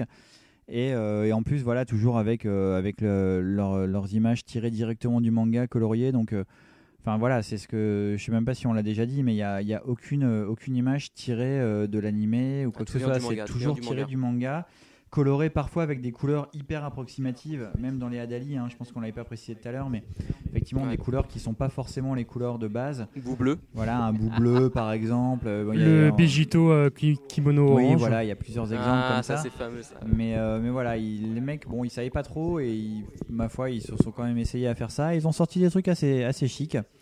Euh, la part 8 est assez classique et par contre la part 9 ils ont fait un truc assez rigolo c'est qu'ils ont sorti en fait 9 silver cards donc qui existent également euh, en, règle. en règle normale et, euh, et à côté de ça donc toujours les 6 prismes euh, avec, avec les boules du dragon et tout ça derrière mais voilà 9, silver cards avec des effets à chaque fois totalement différents c'est à dire que on a un effet nuage, on va avoir un effet un peu, un peu explosion. Ouais. Il y a vraiment des effets différents qui sont euh, bon, à chaque fois plutôt sympathiques à voir. Et surtout, voilà, c'est des belles variantes euh, des règles, donc c'est euh, toujours un Ouais, côté. euh, ouais. Là, ça nous rappelle plutôt euh, le côté euh, PP card avec des variations à chaque fois différentes, à chaque fois euh, travaillées parce que ça, ça donne vraiment un rendu très sympa. Et euh, donc là, on peut se dire que les mecs, ils avaient vraiment atteint leur, euh, leur apogée parce qu'effectivement, c'était entre guillemets, c'est la dernière part euh, réelle de super-héros. Euh, mais, mais malheureusement, cette part, étonnamment, elle ne termine pas le manga Dragon Non. Ball. C'est ça le, la- Là, le- le c'est- truc qui est assez rigolo, c'est qu'en fait, ils se sont arrêtés un peu avant. Et ils finissent l'appart par. euh, à la fin, ils se disent merde, on n'a plus de visuel. Qu'est-ce qu'ils font? Ils prennent trois visuels au hasard qui dessinent, je crois qu'il y en a trois. Oui, c'est ça. Et ils prennent euh, par exemple des euh, Gogeta qui volent sur le Kintoon. euh, Voilà, exactement. euh, puis- Donc Gogeta qui est tiré pour le coup, lui, d'un du- d'un film, d'un film mais qu'ils fait, ont hein. dessiné eux-mêmes. Enfin, c'est une pose Voilà. inédite. Le personnage est un peu mal dessiné, mais Oui, oui. mais bon, c'est c'est c'est très très drôle. Euh, Il y en a une autre comme ça. Je je, je, je sais plus par contre euh, à quoi elles ressemblent les, euh, les autres prismes part 9 Elles sont euh, très originales. Donc Il faut dire qu'elles étaient vraiment très très mal dessinées aussi. Ah, celle-là, ouais, c'est- les couleurs, ouais, euh, les les- personnages. les, les, ciné- les trois inédites, elles sont, elles qui sont vraiment mal dessinées, ouais. dessinées quoi. Perso, euh, moi je les ai donc, pas trop trop aimés perso. Les trois inédites. Ah Non, oui, attends, il y en a plus. ah oui, non, en fait, c'est assez énorme. Il y a un Gogeta SSJ3 en fait. Ah oui, le go- voilà. Il y a un Gogeta C'est ça, je me SSJ3. souviens, donc le on va, vous, qu'on va vous SSJ3. montrer d'ailleurs du coup à l'écran que vous pouvez retrouver sur le site de Juju évidemment, euh, qui est euh, bah, voilà, c'est quand même assez particulier. Les mecs, en fait, on sent, que c'est, visionnaires. on sent que c'est un Gogeta en fait qui est normal. C'est une image qui a, euh, qui a dû être faite, euh, peut-être même parce qu'elle est bien dessinée celle-là. Donc dessiné pour le coup par un des. Ouais, on voit, on voit mal. J'ai du mal à calibrer par rapport à la à la cam. Mais toujours est-il qu'on sent qu'ils ont juste, euh, comme des cons, rajouté le- les cheveux en fait sur le côté. voilà, on voit euh, sur son, à côté de son épaule gauche, voilà, il y a les cheveux qui dépassent. Donc c'est là où on se dit tiens, il est en SSJ3 le con. Mais euh, mais ouais, voilà, c'est un truc un peu Attends, particulier et- qu'ils sont décidés de Ah, faire. par contre, et, ils, ils ont levé ses sourcils. Ah, ils ont bien fait le truc. Ouais, ouais, ils ont effectivement. j'ai il a des muscles plus gros. Voilà, ils ont retiré les sourcils et tout ça, mais euh, mais ça reste un Gogeta. Donc, Voilà, euh, c'est- c'est c'est- en fait, il y a 4 Gogeta à la fin de l'appart et tu sais pas ce qu'est foutre là quoi. Ouais, voilà, c'est ça. Il y en a un autre qui est dessiné par eux, je pense, qui est, euh, qui est complètement immonde et qui fait une pose de badass, euh, genre euh, regardez-moi les gars. Mais, euh, mais il est moche, quoi. Enfin, voilà, c'est c'est extrêmement mal fait. Mais bon, ma foi, euh, voilà, chacun, euh, chacun jugera de la qualité de ce dessin. En tout cas, ils ont quand même fait l'effort, pour le coup là, d'aller un peu plus loin et de Ah ouais. dessiner eux-mêmes. Et Ouais. ça, c'est quand même aussi un truc assez rare de se dire que les mecs se sont fait chier à dessiner carrément les personnages, quoi. C'est clairement mes 4 cartes préférées. Ah bah, euh, bon courage pour les avoir. Ah ouais, elles sont assez magnifiques. Quoi. Voilà. Ensuite, donc il y a euh, trois parts spéciales, je crois. Oui, c'est ça. En fait, l'autre particularité, c'est que du coup, euh, bah, ils sont arrêtés à la part 9 alors que le manga n'était pas terminé et que derrière, en fait, ils sont décidés à faire une part spéciale. Donc la première part spéciale. Première part spéciale. Ça rappelle un peu les PC games. euh, c'est même, euh, la même maquette. Alors, ça justement, moi j'ai une théorie. Est-ce qu'ils n'ont pas commencé à faire les PC Games au moment justement où les Collections sont sortis Ils se sont dit, attends, les Hero Collections, ils ont des PC Games, enfin ils ont, ils ont des cartes PC, c'est génial, on va faire pareil. nous Ouais, mais Ce serait magnifique, mais ça C'est m'étonnerait. possible, hein, c'est possible qu'ils se soient Bah, totalement parce que inspirés les- du jeu. Les, euh, les Collection, la part 2 a dû sortir en 94. Là, par contre, on n'a plus l'année, donc du coup, on peut pas vous dire euh, quelle année c'est. Donc voilà, je rentre sur le chat, par exemple. euh, c'est un exactement exemple la de même ces cartes, maquette, voilà, le- la, maquette la même identique. matière, Le quoi. dos, par contre, c'est toujours le même dos C'est la super euh, bonne qualité, quoi. C'est un truc de fou.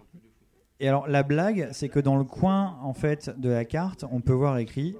Adali euh, écrit comme Mamada. Voilà, exactement. C'est exactement ça. Ils ont poussé le vice loin quand même, les mecs. dos de hein. cette carte, en fait, dans le bas, dans le coin, on voit écrit en fait euh, ben, le nom en fait du de l'éditeur, Adali.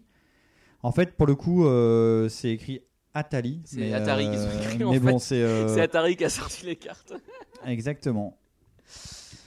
The, the, the hero of the 21st century. Voilà, Ça, c'est c'est ça, ils étaient en avance. Et euh, donc, euh, Donc la première part de ces parts spéciales, en fait, c'est euh, la fin en c'est fait de Dragon Ball. C'est la fin ça va avec jusqu'au euh, bout. le Genki Dama. Voilà, tout ça. Et les deux parts suivantes, en fait, c'est des parts Dragon Ball. C'est du random. étonnant, mais ça, la numérotation continue. C'est donc du ça vicieux continue au la- hasard. donc c'est- elles sont numérotées S1, S2, S3 jusqu'à S42. Et euh, après S42, et ben ça continue à S43. Et là, c'est du Dragon Ball. Et jusqu'à euh, donc deux parts de plus de 42 cartes. Voilà, c'est des visuels magnifiques, sauf que euh, quand tu les replaces dans le contexte des super-héros, tu dis qu'elles ont rien, rien à foutre là, quoi. Ouais, voilà, là, je pense qu'ils étaient à court et peut-être qu'ils se sont amusés du coup à faire des trucs sympas. Donc là, on a des petites Ouais, cartes de. Bulma dans son bain et des trucs assez chicos. qu'elles sont magnifiques, mais moi, quand, quand je les vois et que je me dis que c'est des super-héros, je me dis que c'est pas des super-héros parce que pour moi, super-héros, c'est super-héros debout, quoi. C'est con, quoi. mais- Mais ouais, ouais, ouais, exactement. Enfin, voilà, et puis pour pousser le vice plus loin, ils n'ont pas fait que ça. Ils ont fait un petit concours à Taïwan. Ils avaient des. euh, comment dire Ils avaient des, plaquettes de euh, dessins, d'illustrations Dragon Ball. Et ils ils se sont dit Allez, les petits Taïwanais, sortez vos feutres et coloriez-nous ça. On va sortir les cartes. Et donc, du coup, ils ont sorti des cartes euh, avec les, euh, les, le, la coloration faite par euh, des petits Taïwanais. Donc, c'est ça fait des cartes super originales, très jolies, très colorées. Ouais, c'est ça en flashy. fait. Voilà, exactement. Je vais en montrer une aussi. Voilà, donc c'est colorié de façon hyper grossière. C'est complètement dégueulasse, mais bon, voilà, ils en ont sorti euh, une part complète. Je crois que c'est il y a 72 cartes. Théoriquement, c'était offert uniquement aux gens qui avaient participé. Donc c'est des cartes hyper limited. euh, Tu y as participé, Alain eh Non, pas du tout. Mais en fait, euh, voilà, c'est des cartes hyper limited. Voilà, c'est théorique encore une fois, on peut pas le savoir. Là, par contre, il y a une date pour le coup, donc on sait que c'est sorti en 1995. Voilà. Donc, euh, est-ce que c'est sorti avant les spéciales, après? On, sait, on, On a sait un pas. peu du mal Et- à situer euh, par petit- rapport au. Et petit truc à remarquer aussi, c'est que euh, euh, au dos de euh, ces cartes, c'est écrit en chinois. Et donc, du coup, là, tu te dis que c'est vraiment euh, euh, destiné aux gamins qui, euh, eux, euh, doivent sûrement pas lire l'anglais. Donc, euh, du coup, euh, je pense qu'il y a un lien. À moins qu'il y a peut-être le, le nom du gamin qui a fait ça. Ce serait magnifique. Oui, euh, je vais regarder, mais je pense pas en fait. hein. Là, par Mais exemple, celle que je vous ai montrée, c'est la 19. Et ouais, effectivement, c'est écrit en chinois. Donc, Ouais, euh, écrit bou, bou, ou je sais pas. Ah, ce serait hyper stylé, effectivement, qu'il y ait le, nom du gamin, gamin, la préfecture dans laquelle il vit, et ce serait quand même vraiment hyper C'est un chic, petit quoi. peu à mes, à mes fan cards que j'ai eu il y a pas longtemps avec le nom du Twitter du mec. Ah derrière. ouais, c'est ça. Tu vois? Donc après, en fait, faut savoir qu'ils se sont aussi amusés à sortir des petits goodies autour. Donc il y a eu des binders, enfin des, des Ah, classeurs. euh, donc il y a un classeur Adali déjà euh, qui était sorti. euh, où dedans il y a une espèce de blague, un espèce de conte euh, chinois remasterisé avec les crabes. Donc c'est le crabe vert, le crabe rouge et le crabe jaune qui doivent combattre le, le- le crabe euh, argenté, le crabe de métal. Et puis euh, voilà, Mario, ça, non? exactement, c'est un peu un peu débilos. Et après ça, bah, ils ont fait des binders euh, super héros aussi, euh, qui pour le coup sont assez sympas et euh, qui ont en façade une des prismes de l'appart en question. Donc euh, voilà, c'est euh, bah, même je crois même qu'il y en a un dans l'appart 3 où c'est avec une règle. Donc voilà, on ne sait pas combien combien sont sortis. Mais bon voilà, ils ont quand même essayé de faire des trucs assez cool, de sortir des voilà des classeurs avec leur collection. Donc ces mecs étaient quand même assez voilà, ils, a- ils avaient envie quoi. Ils essayaient de faire des choses bien et euh, à la fin vraiment ils ont atteint un super bon niveau de qualité de carte. Ils sont géniaux, on sait pas pourquoi ils ont arrêté, peut-être que ça se. Ouais. Enfin, a- c'est plus la mode. On va terminer avec les, euh, les super-héros euh, Art Collection. Donc en fait, Super Héros Art Collection, on ne sait pas exactement ce que c'est. On sait juste qu'en fait, les spéciales part euh, 1, euh, en tout cas les, les, les spéciales dans les spéciales, les les prises spéciales, on va dire, en fait sont sorties euh, sous façon... euh, en fait c'était des plaquettes en fait avec les quatre... euh, en tout cas moi j'ai une plaquette comme ça où il y a quatre des six, des six spéciales de l'appart. Et donc il y a écrit dessus Super Hero Art Collection. c'est un truc un peu stylé. Elles sont prédécoupées. c'est vraiment un super effet. Enfin la plaquette quand on la garde entière, elle est, elle est entièrement brillante cuivrée. Donc c'est un effet vraiment sympa. Et euh, bon, euh, voilà, est-ce que tout était distribué comme ça ou uniquement les spéciales? Ben, euh, On le saura peut-être un jour. Mais en tout cas, il y a écrit dans le bas Super Hero Art Collection. Et donc, je possède un autre, euh, un autre objet Super Hero Art Collection qui est pour le coup, lui, euh, c'est encore une espèce de- d'anachronisme débile de, de, de, de super héros. Celle-là, en fait, c'est une image de l'époque Freezer, donc un truc qu'ils ont jamais fait, ni même dans les Hadali. Et Ah, donc, c'est c'est clair. euh, voilà, une espèce de plaquette laser aussi. Euh, Super Hero Art Collection qui est, euh, qui est très très belle hein, pour le coup, mais euh, c'est vrai que c'est assez surprenant de voir le cycle Super Hero sur une image euh, qui correspond pas du tout à la période où, où sont sorties ces cartes et que couvrent ces cartes du coup. Voilà, donc il y a encore énormément de mystères autour de, autour de cette collection. Hum, On n'a pas- parlé de tout. Là, on n'a pas d'exemplaire, je crois, mais il y a aussi les hum, cartes téléphoniques à Dali. Oui, tout à fait. Donc moi j'en ai une, Ali je sais pas si t'en as une. Non, moi j'en ai pas, j'en Il y ai a pas malheureusement. W du forum qu'on a plusieurs.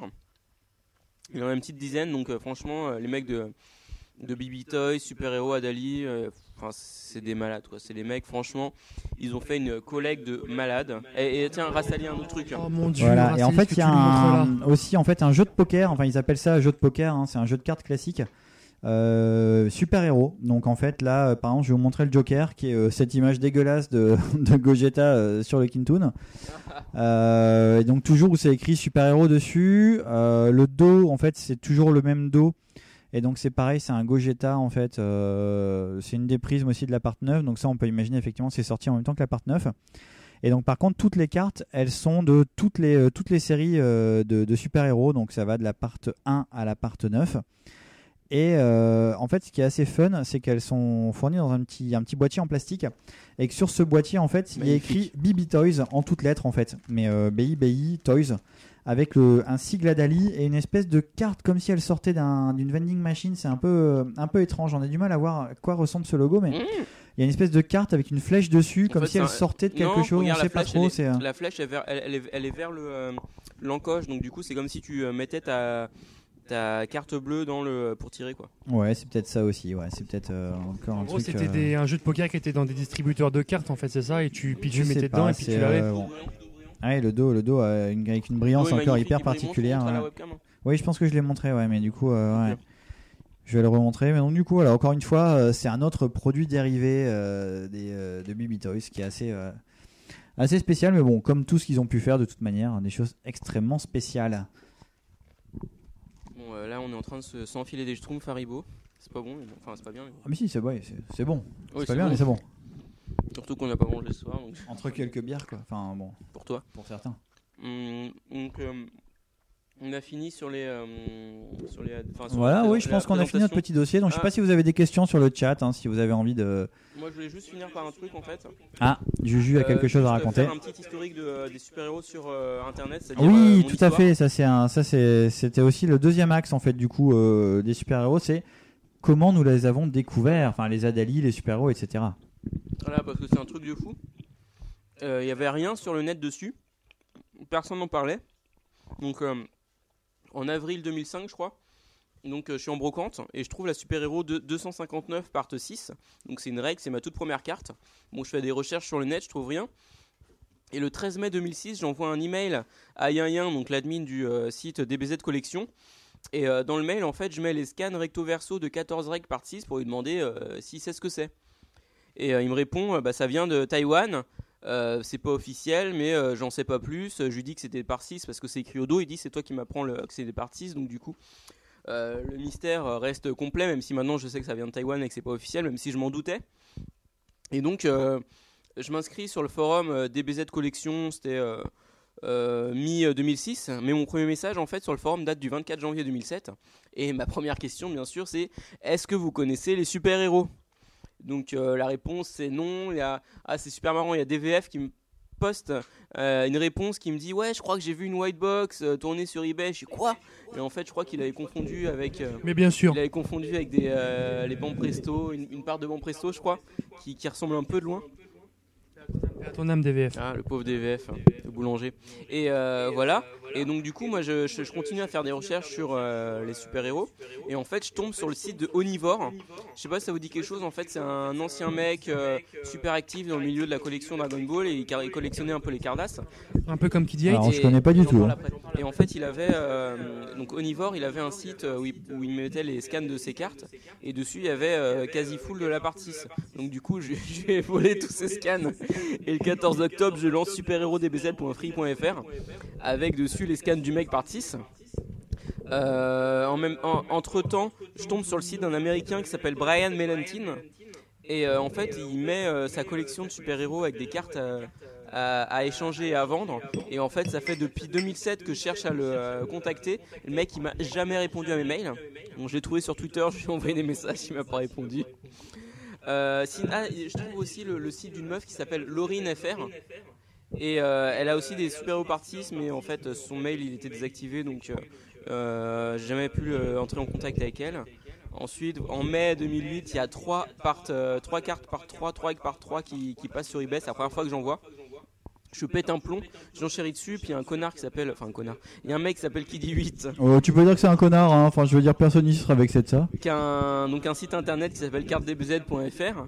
Une pâle copie, euh, une pâle copie de DBZ Collection, hein, si je puis dire. Et en fait, c'est lui qui remporte le. Toujours les en cartes. HTML3. Enfin, Donc j'étais trop dégoûté, sauf qu'il est publié sur son site. Du coup, je, je prends les scans, je retire sa signature, je les mets sur mon site. Bon, après, le mec, il. T'as osé Ah, faire bien ça. C'est pas la première fois, c'est pas la dernière fois. Et euh, donc, le mec, après, il m'insulte sur son forum. Donc, du coup, je m'inscris sur, ce forum, on se fight. Enfin, bon, c'est super marrant. Sa- salut Gats. Et. euh, et ensuite, donc euh, le 5 novembre 2008, il y a le full, enfin il y a le full set part 6 enfin sur, euh, sur mon site.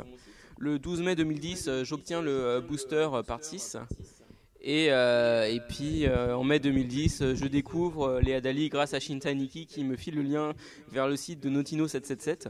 Et à partir ah, de merci là, Shinta. Encore une fois, merci toujours, Shinta. Toujours lui, toujours lui. Et à partir de là, je, je vole tous les scans. Notino 777 fait la gueule. Comment site. Notino, quoi. enfin voilà, quoi. Moi, mon histoire, elle se finit là. Après, il y a Rastali qui se met à chercher sur Routen. Ouais, moi c'est voilà, j'ai cherché sur Routen, Yahoo Taïwan, j'ai trouvé un petit Taïwanais qui voulait bien euh, m'acheter euh, des cartes pour moi, donc euh, c'était un peu le- la poule aux œufs d'or entre Ouais, guillemets. putain, cool. Et euh, il y a 3 ou 4 ans, il y a eu vraiment une, une grosse époque en fait, surtout sur Yahoo, où il y avait énormément de super-héros et d'Adali qui passaient à des prix, ma foi. En fait, c'est- en fait, c'était pas si dérisoire que ça. Faut pas non plus penser que ça coûtait rien du tout. Mais effectivement, c'était euh, c'était beaucoup moins cher que, que le marché euh, de l'époque euh, en France, voire même actuel. Donc du coup, voilà, j'en ai acheté, ai acheté des, tonnes. Et du coup, ouais, ça fait plaisir quoi. C'était cool. Et c'est comme ça que j'ai fabriqué toute ma collection. Et, et donc voilà, c'était la bonne époque. Bon, faut savoir que maintenant, enfin entre temps, Il y a euh, tous nos copains euh, de, Yahoo euh, Japan, notamment Notino, qui en ont acheté des tonnes et revendu des tonnes à des prix extrêmement chers. C'était genre du 30 000 yens, la prisme, des, règles à plus de 1000 yens. Enfin, c'était un peu cher, effectivement. Et puis là, sur eBay, dernièrement, les prix ont un peu baissé. Voilà, c'est redevenu une collection un peu plus accessible. Alors c'est hyper compliqué, je pense, de réussir à tout faire parce qu'on n'est même pas au courant de tout ce qui existe et de comment c'est sorti, etc. Mais voilà, c'est un peu plus euh, démocratisé maintenant, je pense. On peut, on peut en trouver euh, et si on en veut quelques-unes dans sa collecte, c'est jouable. Quoi. Je sais que quelques membres du forum en fait ont réussi à en choper il y a pas longtemps sur, euh, eBay, US. Il y a un mec qui en a vendu des, kilos de prismes et de règles. Et donc du coup, les gens ont pu se faire des petits plaisirs pour avoir quelques, quelques ZAI dans leur collection. Et, euh, et c'est, ça fait, voilà, c'est toujours cool euh, parce que c'est des cartes assez exotiques mais très sympas. Et, euh, et voilà, c'est cool d'en avoir quelques-unes, je pense. Mm. Et, et donc en fait, il y a les, les Adali et les super-héros, donc qui, euh, certaines parts qui ont été euh, distribuées aux États-Unis. Donc du coup, à un moment, euh, le, le bon filon, c'était de chercher sur eBay.com et tu trouvais, tu t'en trouvais. Et sinon, je vais parler de, de notre ami du forum NightW qui a une putain de collection Adali super-héros. Et en fait, lui, donc, il, nous a dit que c'était euh, à la fin des années 90, il avait un contact euh, américain qui lui envoyait euh, des cartes à Dali, il a eu des super-héros, il a eu des cartes téléphoniques. Donc grâce à son contact, il a pu avoir une putain de collection de ouf. Que si aujourd'hui tu veux avoir une collection comme ça, par Rastali qui est, qui est, qui est depuis, depuis 3 ans et demi en train d'essayer de les faire. Franchement, euh, c'est la galère. Enfin, sauf si on, a- on avait notre ami belge, Tarak, qui lui euh, avait réussi à en avoir. Bon. Enfin, Enfin voilà, donc. Saloperie. Donc euh, voilà pour la, la petite histoire Bâtard. des, des super-héros. Belle histoire. Voilà donc euh, ce qui clôt notre dossier, euh, notre dossier spécial euh, sur le Bibi Toys. Bibi Toys. Adali super héros. J'espère que ça vous a plu et qu'on a un petit peu euh, défriché euh, ces collections pas forcément connues par tout le monde. Et maintenant, on va passer à la séquence de l'invité. Ah, l'invité du podcast. Yes. C'est l'invité du podcast. L'invité. L'invité du podcast. C'est l'invité du podcast. L'invité du podcast. Ok, donc euh, aujourd'hui en fait on a la, la chance, l'immense honneur de recevoir un invité très spécial. En fait on voulait en savoir un petit peu plus pour rester un peu dans notre thème euh, BB Toys. On voulait savoir un petit peu plus sur le créateur des cartes BB Toys et Oh. donc on a contacté en fait euh, monsieur Jean-Michel de la Carterie. Jean-Michel de la Carterie qu'on sera peut-être amené à voir un peu plus souvent dans le podcast. Jean Mich Mich pour les intimes. Euh, c'est le plus grand spécialiste en cardassophilie et en histoire de la cardasse. Un grand historien. Exactement. Il va venir nous parler un petit peu du fondateur de BB Toys parce qu'il a écrit la biographie en fait de ce de- donc du fondateur de BB Toys. Euh, donc biographie intitulée Bibi Bibi Bibi Toys dans la cardasse, le roi de l'extra légal. Tu peux le chanter, s'il te plaît? Euh, oui, en fait, on peut le chanter parce que effectivement, c'est tiré du générique de, Bi- de Bibi Fock. donc ça fait Bibi Bibi Bibi Bita. dans la cardasse, roi de l'extra légal. Voilà, c'est ça. Donc c'est aux éditions Odile Jacob. Euh, je vous invite à trouver ce livre. euh, c'est sorti en 2008. Et c'est toujours euh, dispo c'est- Oui, c'est toujours rare, disponible. Non, on peut toujours le trouver sur Amazon, sur la Fnac, vous trouverez ça. Ok, c'est cool. Voilà, donc euh, ben, en tout cas, euh, donc il est là, il est avec nous. euh, Oui, euh, donc bonjour monsieur, euh, donc, euh, monsieur de la carterie, c'est bien ça? Oui. Oui, c'est cela, oui. Je me présente, messieurs de la Cardass Social Cast. Très chers auditeurs, Jean-Michel de la Carterie, pour vous servir. Cardassophile depuis ma plus tendre enfance, historien de la carte de 1974 à nos jours, spécialiste des exocollections et également capitaine de l'équipe des Cardassars, l'équipe championne intercontinentale 2008, 2010, 2012 et 2014 de Carditch. Le Carditch, mais c'est quoi le Carditch Disons que c'est un petit peu comme le Quidditch, mais on doit acheter des cartes contre un mur avec un classeur dans le cul. Voilà, c'est un jeu passionnant dans lequel j'excelle tout particulièrement. euh, Ouais. Ok, euh, ça a l'air super intéressant. Et donc, euh, vous avez écrit la bio du fondateur de Bibi Toys. C'est monsieur Lin Bin Ji Wama Mao, c'est ça? Absolument. Donc, je vais vous en faire un léger exposé, une synthèse des moments importants de sa vie et plus particulièrement de la genèse de la fabrication, si je puis dire, de la marque BB Toys. Donc, né à Keelung City le 4 mai 1960 à Taïwan, c'est dans cette ville portuaire que le petit Lin Bi Jiumao passa une grande partie de son enfance. Enfant unique d'un père pêcheur ayant la particularité d'être d'origine taïwano-japonaise, en effet, son grand-père paternel ayant fait partie des enfants ouvriers japonais recrutés à Taïwan lors de la Seconde Guerre mondiale afin de fabriquer des avions de chasse, avions qui, soit dit en passant, avaient une durée de vie extrêmement limitée vu la piètre qualité des pilotes japonais, qui s'écrasaient invariablement sur le sol, fort heureusement pour eux, en territoire ennemi, ce que je faisais tout de même quelques victimes. Mais bon, là je digresse. Donc je disais, enfant unique d'un père pêcheur et d'une mère ancienne prostituée des bas-fonds de Pékin, originaire de la province de Yunnan et qui fut vendue à son futur mari contre 2000 yuan, un bol de nouilles et une Xintao bien fraîche, le petit Lin eut très tôt un goût fort prononcé pour les mangas et autres animés de son époque, n'est-ce pas? J'aime à raconter d'ailleurs qu'il vouait un culte à Kurenai Sanshiro, plus connu dans notre beau pays sous le nom de Judo Boy, à tel point qu'il décida de s'inscrire au dojo de Jujutsu de son quartier, malgré sa faible constitution, son corps chétif et, malheureusement pour lui, sa maladie des os de verre, n'est-ce pas? Ce souhait de faire des arts martiaux, voyez-vous, était également poussé par son envie de se défendre face aux enfants de l'école qui le maltraitaient. En effet, il était ce qu'on appelle communément le souffre-douleur de sa classe. On l'affublait de nombreux surnoms tels que Xiao Yao Nidemokin, que l'on traduira sobrement par Ta mère la pute, et rivalisant d'ingéniosité afin de le maltraiter différemment chaque jour, tabassage, crachat, cheveux brûlés, slip sur la tête.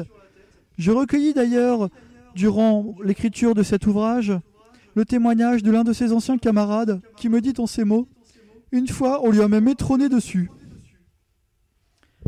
Il passe donc une enfance qu'on pourra résumer, somme toute, assez heureuse. Banal, je dirais. À l'âge de 17 ans, il rejoint Taipei en tant que mécanicien de tchouk-tchouk pour touristes. Passé par plusieurs petits boulots tels que décorateur d'intérieur de parapluies, plumeur de canards laqués ou encore déboucheur de faïence, il finit à l'âge de 30 ans par atterrir dans l'une des antennes des imprimeries de Bandai HK, ou plutôt Bandai Hong Kong, située donc à Taipei, n'est-ce pas? Cette antenne était à la base dédiée à l'impression des box en carton de figurines d'idols en tenue de soubrette, ce qui convenait d'ailleurs parfaitement à notre ami Lin, grand passionné de Doujin Hentai. Mais cette succursale était également dédiée à l'impression de quelques séries de cartes Bandai HK, dont des Cardass Dragon Ball Z, n'est-ce pas? Lin était bien évidemment fan de Dragon Ball Z et considérait sa chance de pouvoir travailler à la création des produits dérivés cultes de l'une de ses licences favorites. Un beau jour, il décida alors d'utiliser la rotative GX302 Prism Edition afin d'imprimer des cartes Dragon Ball Z, bien évidemment en toute légalité. enfin, selon la loi taïwanaise, bien sûr, puisque ça serait parfaitement illégal dans la quasi-intégralité des pays développés, n'est-ce pas? Il a donc décidé de copier intégralement certaines cartes des Cardas Sandan. À cette époque, il les vendait sur les marchés, à la sortie des écoles ou encore dans les couloirs du métro. Son but étant de gagner de l'argent, puisqu'il était pauvre, il voulut appeler sa collection Gagné. Et pour faire plus vrai, il choisit le mot gagné en japonais, qui se prononce Atali. Malheureusement pour lui, une dyslexie importante qu'il traînait depuis son enfance, ainsi que sa grande méconnaissance des caractères latins, lui fit faire une malencontreuse faute d'orthographe. Sa collection s'appellerait donc Adali. Et oui. Alors, il avait de nombreux problèmes, notamment des problèmes d'alcool et de drogue, n'est-ce pas? Qu'il avait amené à rencontrer toutes sortes de personnes. Et lors d'une soirée très arrosée avec quelques amis, l'un d'eux décida de lui faire une blague. ah, j'en ris. Alors que Lin était endormi, il prit l'un de ses mangas Dragon Ball, un de ses amis prit l'un de ses mangas Dragon Ball favoris dans sa bibliothèque. De mémoire, il me semble que c'était le tome 37. Il s'est donc amusé à le colorier. Ah, il ne pouvait plus s'arrêter. Il coloriait page par page. Il coloriait, il coloriait, mélangeant les couleurs, les tons. Ah, selon ses goûts. Ah, Je ne m'en lasse pas. Le lendemain matin, quelle ne fut pas la surprise de Lynn, n'est-ce pas, de tomber sur ces pages coloriées? C'est là qu'il eut une idée lumineuse. Mais pourquoi ne pas utiliser ces dessins coloriés par l'un de ses amis pour faire des cartes? Et donc, tout en gardant la maquette des cartes il se mit donc à créer, à l'aide de son ami, Tai Zeng, le coloriste, n'est-ce pas De créer une collection de cartes, et donc toujours sous le même nom, Adali. Il décida donc de nommer sa société à partir de leurs deux noms. Ainsi, l'éditeur des Adali, de Lin Bi Jiamao et de Tai Bi Zeng, était né. Ça s'appellerait BB Toys. Voilà, l'aventure BB Toys était née. La suite, vous la connaissez, sachant qu'il est mort d'un cancer des poumons, la faute aux différentes encres de plomb respirées tout au long de sa vie. J'ai pu collecter toutes ces informations auprès des différents SDF vivant autour de son quartier, mais qui me semblaient parfaitement sincères et de pleine confiance. On peut donc a priori ne pas remettre en cause cette biographie, comme je l'ai déjà eu de la part de mon ennemi intime, le professeur Jules Hermann Kartenbooster, qui s'amuse à contredire tous mes livres et tous mes, tous mes articles dans les différentes revues. Mais ça, on en reparlera sans doute une prochaine fois. Euh, Voilà, messieurs, bah, merci beaucoup. ce qu'on peut dire euh, de Linbi Jumao, Chumao. le fondateur de Bibi Toys. Merci, monsieur Ouais, Jean-Michel. Et si je puis me permettre, mes très chers amis, On va partir. je voudrais terminer avec une petite anecdote, une petite anecdote savoureuse. Ah, je l'aime tellement. Je terminerai donc par cette petite anecdote. Savez-vous que Jimiao, le nom de famille de notre cher ami, signifie contrefaçon en chinois? Comme quoi, il était prédestiné à effectuer cette activité. Le mec, son nom, c'est contrefaçon. Voilà. Je vais maintenant repartir à mes activités. Exactement. Et je vous souhaite une bonne fin de, de podcast à tous. Bah, vous aussi, merci beaucoup pour toutes ces informations que vous avez apportées. Je vous en prie, c'est avec plaisir. On vous invitera peut-être une N'oubliez prochaine pas, fois. euh, n'hésitez pas à lire mes livres et je serai en dédicace euh, à la FNAC Saint-Lazare euh, le mercredi 12 février 2015. Euh, ouais, euh, voilà. Bah, écoutez, merci monsieur de la carterie. Ouais, merci mec, c'était trop cool. C'est super, un peu, un peu long, mais Très impressionnant, quoi. Euh, par contre, euh, voilà, vu qu'il a son contradicteur, j'aimerais bien qu'on invite la prochaine fois un monsieur. Monsieur Van der Guggen Non, euh, Booston, là, Car- Cardass Booston là. Ah oui, oui, oui, euh, il m'en a parlé longuement en fait quand je l'ai contacté. Apparemment, il y a vraiment un mec qui, euh, enfin, ils sont un peu deux en fait, à avoir des théories totalement différentes sur l'histoire de la Cardass. intéressant de l'avoir, Et donc euh, l'autre, c'est donc voilà, c'est Jules Hermann Cardenbooster. Euh, qui euh, lui en fait euh, contredit la plupart des théories de, de, de notre cher ami Jean-Michel de la Carterie. Et donc du coup voilà je pense qu'on aura un invité plus tard notre ami Jules Hermann Cardenbooster on va essayer de le contacter pour voir si on peut l'avoir. Jules Hermann Jules Hermann et s'il peut venir nous, nous parler de quelques collections de cartes qu'il Bah, maîtriserait Bah, potentiellement. en fait, je pense qu'il faudrait les mettre en, en, en débat, peut-être pas en même temps, ça fera un peu beaucoup, un peu Ah, lourd. ouais, ouais, je pense que ce serait un peu compliqué, mais, on peut essayer de le faire quand même. Mais euh, les, les avoir euh, à deux émissions de suite, parce que moi, il y a quelque chose qui m'intéresse, c'est à propos de euh, Yamakatsu, est-ce que c'est du Hamada ou. Enfin, une question comme ça, je pense que des experts comme eux pourraient vraiment. Vraiment nous, euh, nous aider à bien comprendre le monde des Cardass parce qu'il y a beaucoup de mystères. Ouais, je pense aussi quoi. Enfin, c'est vraiment des mecs qui ont écrit des livres, euh, des best-sellers sur les Cardass quoi. Donc, euh, il faut s'appuyer là-dessus, je pense. Mm. Ok, donc on va passer à la séquence suivante. Voilà, donc euh, bon, pour introduire cette séquence, on a encore un autre euh, sponsor. Ah, mais oui, les sponsors. Donc on a, on va, on va passer un petit sponsor. Donc cette fois-ci, c'est un sponsor Panini. On a eu la chance de, de pouvoir contacter Voilà. les Italiens de Panini qui nous ont fait un petit sponsor, euh, voilà, très sympa. bon, donc ouais, voilà, ils sont on, cool, ils- on- on les aime beaucoup. hein. Pizzaiolo, pizzaiolo, bella bella bella bella pizza. Et chez Pizza Pino, on fait des pizzas, mais on fait aussi des panini. Les panini au jambon, les panini à la mozzarella, les panini au poulet grillé et au pesto. Ah, venez déguster les meilleurs panini d'Italie chez Pizza Pino. Pizza pendant l'amour, una pizza après l'amour, una pizza, una pizza.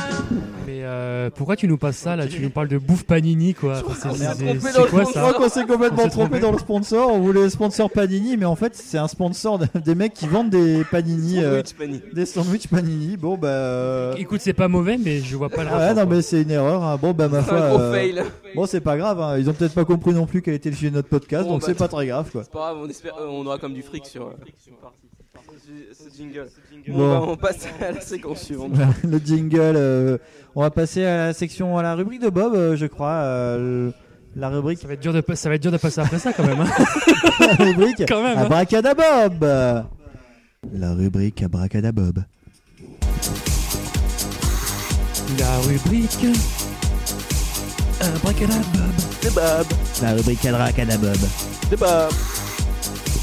C'est la meilleure rubrique. C'est Bob. De Bob. C'est Bob. La rubrique Abracadabroc. C'est Bob. De De Bob. Bob. C'est Bob. La rubrique Bob. Abracadabob. Bob. Oh yeah. J'aime beaucoup ce jingle. Bon pour... fait pour toi. hein. bon courage pour passer après ce fait pour jingle. toi. Ah, vous m'avez mis du, vous m'avez mis du très très lourd les mecs. Hein. Alors ce soir la rubrique de Bob, euh, la rubrique Abracadabob, Abracadabob, Toi, pardon.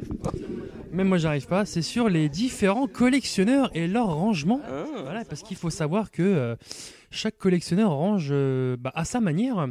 Et euh, j'ai voulu par cette séquence, par cette petite chronique en fait, décrypter un petit peu le, le code de chaque collectionneur. Et en fait j'ai réussi à en fait à, à intégrer en fait trois types de collectionneurs et, euh, et en fait de mettre des catégories de rangement de cartes en fait par chaque collectionneur. Voilà, donc on- va commencer tout de suite par la première, euh, en fait, par euh, les premiers euh, collectionneurs, en fait, la première catégorie. En fait, c'est les collectionneurs à budget limité ou qui s'en fichent de classer ses cartes ou qui débutent. Voilà. Donc, euh, au bas de l'échelle, en fait, on a la boîte à chaussures. Alors, est-ce que toi, tu, co- tu, tu mettais tes cartes dans les moi, boîtes à chaussures D'accord. Ah, moi j'en ai plein aussi dans des boîtes aussi à l'arrache quoi. D'accord. En fait, effectivement, ça permet de ranger beaucoup de cartes en fait, mais, mais les cartes en fait, on sont pas protégées et en fait, elles ont du mal à, on a du mal à admirer les cartes en fait dans sa collection. Donc, c'est une solution provisoire ou une solution pour ranger ses doubles. En tout cas, à mon avis, à mon humble avis. euh, euh, moi j'ai une question en fait, c'est un truc qui ressemble un peu aux boîtes à chaussures, c'est les boîtes de euh, boîtes de parfum. Les boîtes de parfum, effectivement aussi, aussi. Ou les boîtes d'iPhone aussi. Il me semble que les c'est- boîtes d'iPhone, oui, je connais C'est très utilisé, ouais. C'est extrêmement utilisé. Très bien. La, la deuxième catégorie, en fait, c'est les classeurs grande surface avec feuille max protection. Ah. Alors ça, je sais pas ce que t'en penses. J'ai pire les, les- les feuilles Naruto. Ah, d'accord, d'accord. Alors effectivement, ça permet également de ranger beaucoup de cartes, mais si on en remplit trop, en fait, les feuilles, elles ont tendance un peu à s'abîmer. Et c'est pratique pour montrer toute sa collection d'un coup, en fait, mais ça manque de charme, car c'est pas personnalisable. En fait, les feuilles Max Protection étant également de moyenne qualité, donc euh, malheureusement, c'est c'est pas terrible. Je sais pas ce que vous en pensez, messieurs. Bah, Les classeurs euh, Carrefour, Auchan, moi, ça euh, je le ferai pas. Je- Il y a peut-être des gens qui le font, moi je le ferai pas. fut un temps, moi, c'était ça. hein. Oui. Ah, moi, à une Allez. époque, je, piquais des, des classeurs au boulot en fait. Et bon, c'est pas les classeurs Carrefour non plus, mais c'est quand même des classeurs de base juste pour ranger du papier euh, dégueulasse. Et, euh, et ouais, non, c'est pas assez robuste quoi. Bob, tu faisais ça sûrement quand t'avais tes Cardass mélangées HK, fausses, Ça, françaises. C'est ça. C'était. euh, Espagnol, euh, Ouais. suisse, belge. C'est ça, exactement fake. voilà. Ensuite, on a les classeurs Binder. Alors en fait, c'est des classeurs avec des feuilles déjà intégrées, en fait, qui ont la particularité d'intégrer trois classeurs en un. Portfolio, non? Ouais, ouais, pas un peu portfolio, ouais. En fait, ça permet de ranger plus de 1330 cartes, mais là encore, le classeur il est trop gros et en Attends, fait, ouais, les feuilles sont 1330. intégrées. Ouais, 1300? tout à fait. 1300. Ouais. Voilà. C'est trois, cla- trois classeurs Panini. Ah, les, euh, les classeurs Panini font 1300 cartes Non, les, tu, tu ajoutes trois classeurs Panini, en fait, t'en as, un- t'en as un gros qui recouvre tout, en Je fait. connais pas ça. Bah ouais. C'est les Le classeurs classeur de football classeur. quoi. espagnol. Le classeur de classeur. Classeur football Binder espagnol. Ça, c'est vraiment chic. Exactement, exactement. Alors effectivement, donc c'est, mais c'est là encore le problème, c'est que c'est un classeur un peu trop gros et les feuilles intégrées elles ont tendance à s'abîmer trop vite en fait. Et, les- et la dernière catégorie, c'est les classeurs Panini. Ça, vous, je pense que vous connaissez tous. Attends, C'est attends, les attends. classeurs. Tu veux dire ça, c'était ta dernière catégorie C'est c'est le top du top quoi. C'est C'est la, c'est la c'est le catégorie de la, de la première. Ah oui, euh, la d'accord, pardon, j'avais pas suivi, euh, excuse-moi, je me disais aussi. C'est des classeurs achetés généralement pendant son enfance et où on avait tendance à ranger un petit peu ses trading FR ou ses fakes. Voilà. Et, euh, pas et c'est des cette classeurs. C'est des classeurs bons compromis pour ranger ses cartes pas trop chères et pas trop gros. Le seul point négatif, le seul point négatif, ça concerne également la solidité des feuilles de rangement. Voilà. Donc ça, c'était pas Tu mets les terrible. lamine card aussi avec? Ah, Et les classeurs les la mine mine cards card fabuleux quoi. Le classeur Ouais, One Piece peux la les mine mettre. card, franchement, il est collector quoi. Il est très beau. Je peux te le donner d'ailleurs. Si bien. Et je te donne de l'argent avec. Cool. Je te donne de l'argent. oui, parce qu'en fait, comme euh, tu peux pas ranger toute la collecte dedans, vu qu'il y a une numéro 0 à la con que tu dois mettre je ne sais où. Du coup, ouais, je veux bien un classeur juste pour la 0, ce sera hyper stylé. S'il te plaît. Très bien, je pense à Merci. toi. Je pense à toi. La deuxième catégorie de collectionneurs, en fait, c'est les collectionneurs voulant customiser ces classeurs et ne voulant pas acheter de classeurs officiels. C'est pas moi ça. Donc là, donc là, on a Les, les Juju. semi-pauvres, on pourrait les appeler. Voilà. Juju, euh, Ju- Juju, tu es pas semi-pauvre, par contre, tu es dans cette catégorie-là, notamment les classeurs ultra pro avec les feuilles ultra Ah ouais, pro. la- ça- Voilà. classe. Ah, mais non, mais ça, c'est le top, c'est des vrais classeurs de collectionneurs, ça. Attends, euh, Voilà, Ah non, il- effectivement. Il va avoir mieux après. Il va y avoir mieux après. putain. C'est vrai que c'est des classeurs de grande qualité avec des couvertures qui résistent au soda et au café. Malheureusement, ça résiste pas aux, aux mégots de cigarettes, donc attention. Ah oui, à la- bah, tout à fait. Bah, c'est plutôt à Will qu'il faut dire ça. Comment tu sais, t'as essayé Euh, Il y a eu des, il y a- il y a eu des tests de fait sur ces classeurs, en fait. En fait, les anneaux droits et non ronds, en fait, ça abîme moins les feuilles. Et donc, les feuilles sont également de très bonne qualité. Voilà. Cependant, le petit, le, le petit hic, c'est que le classeur, il est non customisable et il a seulement deux anneaux. Donc ça, c'était un petit peu, euh, c'est voilà, c'est un petit Bah, peu dommage. Tu peux les customiser si tu veux, si tu veux coller des stickers dessus. euh. Ouais, mais C'est un peu les classeurs ouais, qu'on de- appelle les classeurs des anneaux. Voilà, c'est Voilà, ça. effectivement. Ensuite, on a les classeurs S-Celt avec, avec feuilles ultra pro. Donc ça, je, ça c'est mon combo à moi en fait. Euh, en fait, c'est les classeurs. toi-même ce combo? Ah non, c'est SSK qui m'a soufflé ce combo. Euh, Pépé Grincheux en fait. Ah. Euh, bonjour à toi SSK. Et euh, c'est un classeur en fait customisable sur, la, sur le devant, le côté et le derrière. Et en fait, tu peux différencier en fait une collection d'une autre, donc ça, c'est plutôt pas mal. Le seul bémol, c'est que la couverture est un poil fragile, notamment si les classeurs restent sur la tranche. N'est-ce pas, euh, n'est-ce pas Alain? Oui, hein. exactement. Alors moi j'ai un gros coup de gueule à, à passer, un petit carton rouge, hein, mais Monsieur je pense que si tu nous je vais mettre trop longtemps à trouver le, le petit jingle carton rouge, donc je vais pas le mettre. Mais, mais toujours est-il que, oui, sur ces classeurs-là, en fait, avec le temps, alors c'est vrai qu'au début c'est tout beau, tout mignon, on peut les customiser, c'est vachement sympa. Mais en fait, le problème c'est qu'après, euh, ils ont tendance à s'affaisser sur un côté et en fait, finalement, à même se déchirer euh, sur la tranche. C'est pas beau à voir et, euh, finalement en fait euh, bon ça abîme pas les cartes hein. là pour le coup il n'y a pas de souci à avoir là-dessus euh, les cartes restent en bon état et compagnie. Mais c'est juste que les classeurs en fait ne tiennent pas en fait droit tout seul. Donc soit on a une armoire où les classeurs sont bourrés les uns contre les autres et du coup ils tiennent tous bien. Mais dès qu'on en prend un tous pètent la gueule. Et ça ça fait chier. Soit ben voilà on a on a une situation où les classeurs vont commencer à s'affaisser à se déchirer et, euh, et c'est un peu c'est un peu dommage parce que bon même si ça coûte rien euh, si on s'est fait un peu chier à customiser ces classeurs à, faire des beaux visuels pour mettre dessus ben à terme en fait euh, ça perd totalement de son charme parce que parce que les classeurs sont plus du tout ben, beaux visuellement enfin quand on les regarde comme ça en tout cas Effectivement. Et donc j'ai une j'ai une parade à ça. En fait, c'est le classeur Cardass Master, donc c'est le classeur de Sulfura et de The Real Estate. En fait, c'est un classeur très solide à 4 anneaux avec Ah, des un, feuilles je peux de le très grande chat, qualité. si les gens veulent. Ah pardon. Pardon. Et c'est plutôt d'ailleurs très très très très très sympa. Et donc pour tous les collectionneurs se considérant comme des masters dans leur domaine, le seul inconvénient c'est que ben malheureusement il n'est pas personnalisable, donc euh, c'est un petit peu dommage. Donc là en fait nous avons Rastali qui va nous montrer son Cardass Master en direct. Donc euh, Rastali si tu pouvais arriver très très vite parce que là je suis en train de meubler depuis tout à l'heure et j'aime pas trop trop ça. Merci beaucoup. Voilà, donc euh, tu viens de te casser la gueule, merci. Allez montre-nous à la caméra ton Cardass Master, euh, très très beau. D'ailleurs qu'est-ce que tu as mis dedans?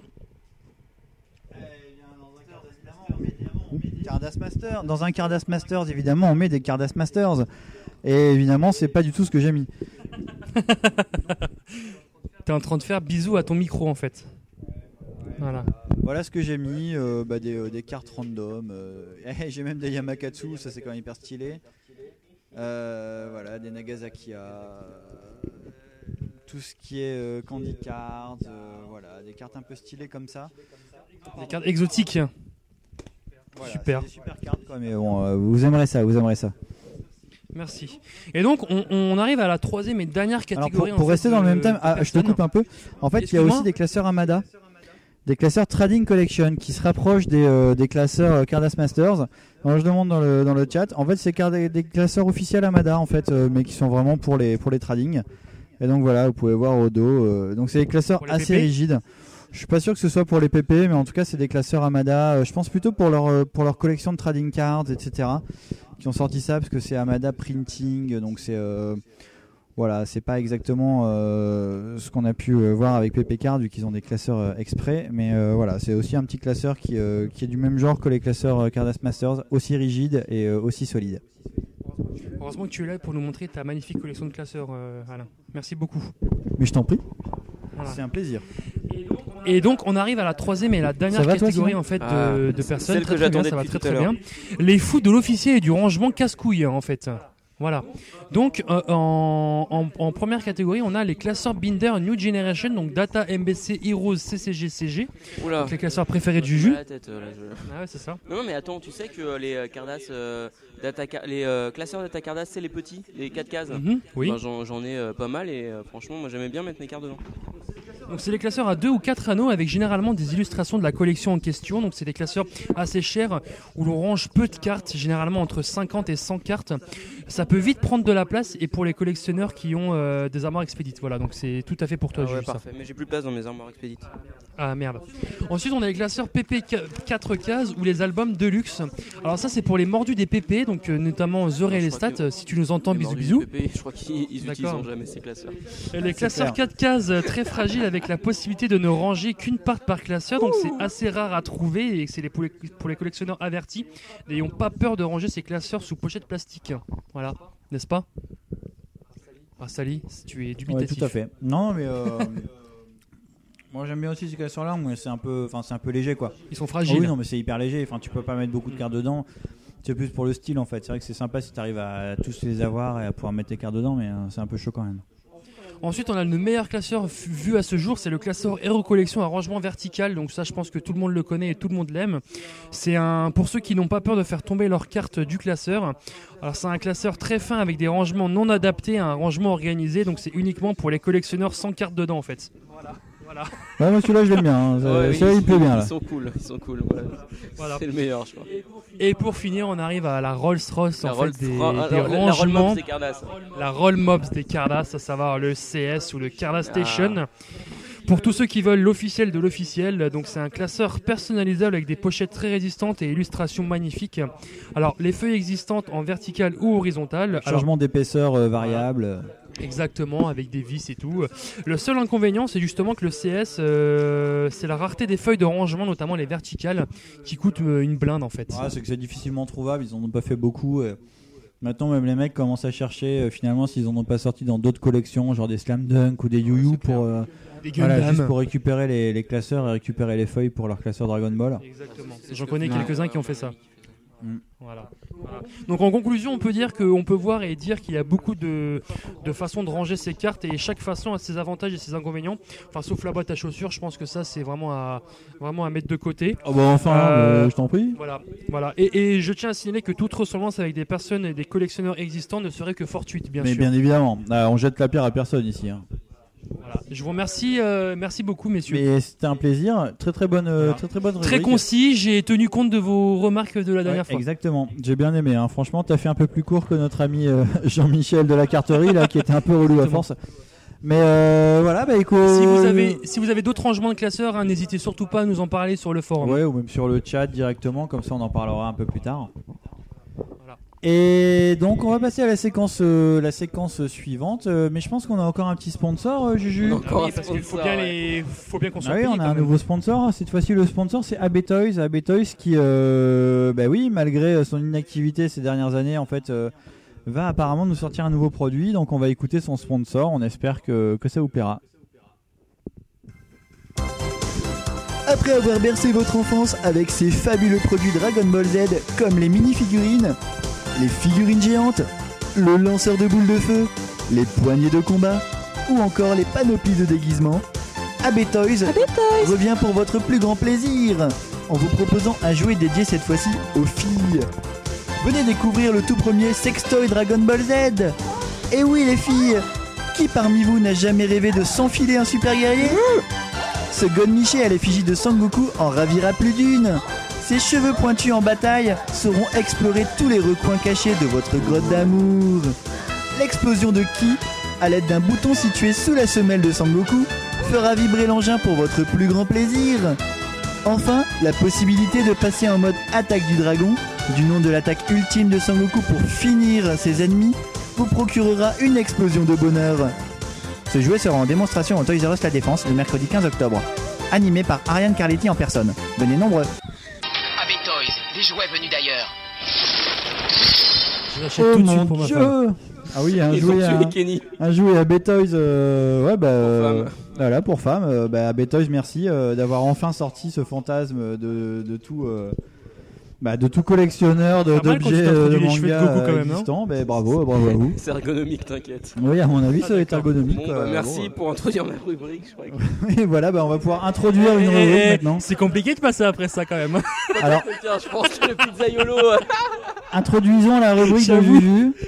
Donc la rubrique de Juju. euh, Introduisons la rubrique carrément. Voilà, on lance ce petit jingle. C'est la rubrique culturelle de Juju. Je vais vous parler de choses. Je vais vous raconter ma vie, mon expérience. Je vais vous parler manga, bande dessinée, séries télé, musique, ciné. C'est la rubrique culturelle.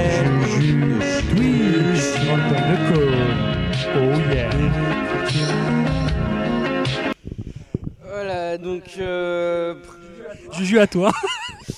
euh, pr- préparez vos oreillers parce que ma rubrique euh, risque d'être très longue. Ah bah ça tombe bien, on est à peine à 1h40 de podcast, euh, voilà, on est dans les normes quoi. Surtout, ma rubrique n'a rien à voir avec les cartes. Merde. Bien. Donc c'est la rubrique, euh, ouais. Je peux aller chier en attendant Euh, bah, c'est- la rubrique euh, culturelle.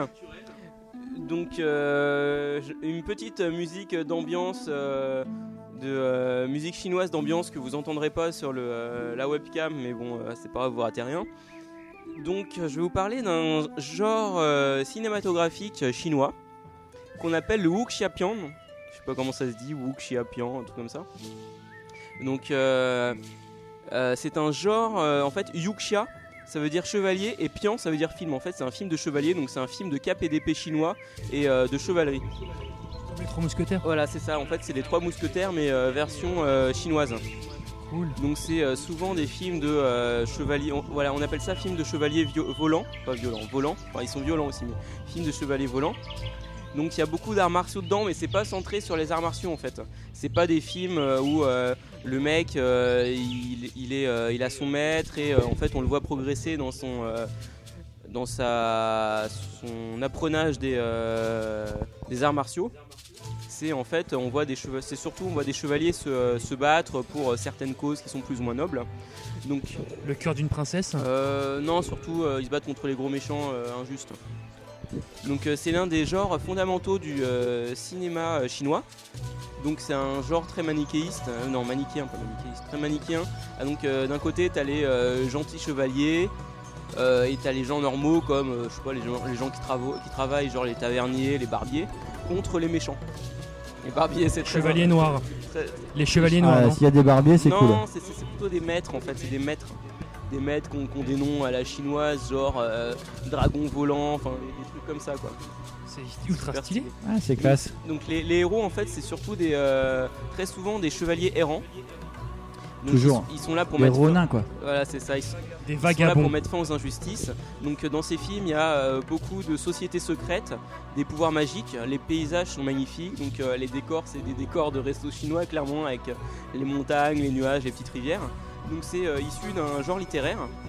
Et en fait, jusqu'au milieu des années 60, euh, c'est la langue, cantonaise qui est utilisée.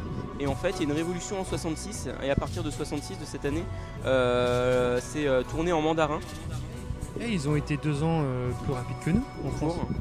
Bah la révolution euh, 68. Exactement, c'est pas le même type de révolution, mais c'est ça. Donc euh, l'âge d'or de... euh, Ouais voilà, c'est ça Calice, euh, j'en parle plus tard. Donc c'est... c'est euh, l'âge d'or en fait, l'âge d'or de, ce genre va jusque euh, années 70. Donc euh, les caractéristiques principales, donc d'un côté il y a les arts martiaux, le code de l'honneur, les valeurs d'un chevalier loyal qui met son épée au service d'une noble cause. Donc il est souvent soumis à des forces intérieures, donc il y a des clans, des rivalités. Ensuite il y a le côté surnaturel. Donc c'est une Chine an- ancienne fantasmée en fait, c'est pas la Chine comme elle était vraiment parce qu'à l'époque du Moyen Âge ça devait être euh, un peu comme en France, quoi. c'était un peu euh, genre des paysans partout et c'est tout. Il y, a- il y a des dragons? Il, y a- il- doit y avoir des films avec des dragons sûrement. Euh, yeah. moi je crois pas en avoir vu mais il doit y en avoir. Et en fait donc c'est une Chine euh, ancienne fantasmée, c'est-à-dire euh, une Chine comme s'il y avait partout des... euh, Il y a des films avec des tigres aussi ou pas? Non, il n'y a pas de tigre. Tigre et dragon. Donc euh, c'est des, des films. Euh, Enfin, c'est euh, la Chine est représentée. euh, est représentée en fait comme s'il y avait partout des, écoles d'arts martiaux, des petits coins de resto chinois comme je disais. Donc il y a aussi du merveilleux, donc par exemple des personnages qui bondissent à des hauteurs très étonnantes. Et d'un autre côté, autre caractéristique, donc les personnages c'est surtout des militaires, des chevaliers. Donc il y a de la domination, donc il y a des personnages qui dominent d'autres et qui du coup les dominés veulent se, se se rebeller. Et est-ce qu'ils boivent du thé tous Euh, non, ils boivent de, de l'alcool. Ils boivent Ah du vin, mince. beaucoup de vin. Parce que je pensais que c'était là d'où te venait Non, pas du ton ta passion Pas du thé. C'est surtout du vin. D'ailleurs, prochain podcast, je vous fais un reportage sur le thé. Donc, euh, et euh, donc il y a euh, la supériorité. euh, euh, Il y a Laurent qui pose une question, mais en fait, comme il y a une censure sur le chat, je pourrais pas. Il y a des il y a des mm, mm dans ces films, des B avec un S à la fin. Je sais pas. Donc euh, des voilà. Des bites. Des bites, c'est Non, ça il y a non, de- non, Laurent, il n'y a pas de bite dans. Ah merde, putain. Donc euh, dans, ce, euh, dans ces films, il y a plein d'armes différentes. Et en fait, ce qui est super intéressant, c'est que chaque clan a son arme et chaque clan a son, sa- ses techniques de combat spéciales. Donc par exemple, il y a des mecs, ah il y a des boobs dans ces films. Euh, non, il n'y a pas de boobs. Putain, la loose. Non, non, euh, non, merci. Euh, et, euh, et donc euh, il y a des attaques spéciales, par exemple des boules d'énergie. Ça on connaît les boules d'énergie. Comme Dragon Ball. Donc en fait c'est pas vraiment des films d'action. Donc en fait les, les scénarios sont, enfin l'action est très lente. Donc le scénario est très très travaillé. Donc euh, les films sont plus, sont très longs avec, enfin très longs.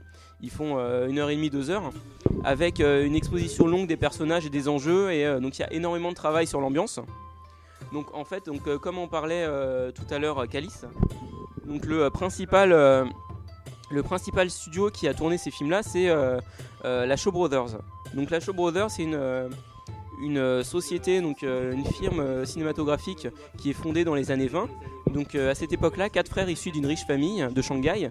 Donc leur nom c'est Runjie, Runme, Runde et Runrun. Euh, qui se lancent dans l'industrie cinématographique. Donc euh, à partir de 1900 Ils, ils ont bien fait. Hein. Franchement, euh. Run, run Alors là, ils peuvent rien faire d'autre. hein. Je crois que c'était leur seul échappatoire. À partir de 1934, en fait, le gouvernement chinois euh, instaure une censure, donc il interdit la réalisation de films de kung-fu. Et à partir de 1937, il y a l'occupation japonaise. Donc ça les empêche de développer leur entreprise. Ils s'exilent alors à Hong Kong, qui est donc à l'époque un territoire britannique. Et après la Seconde Guerre mondiale, c'est le seul studio du cinéma, du cinéma chinois à ne pas avoir été ruiné par la guerre.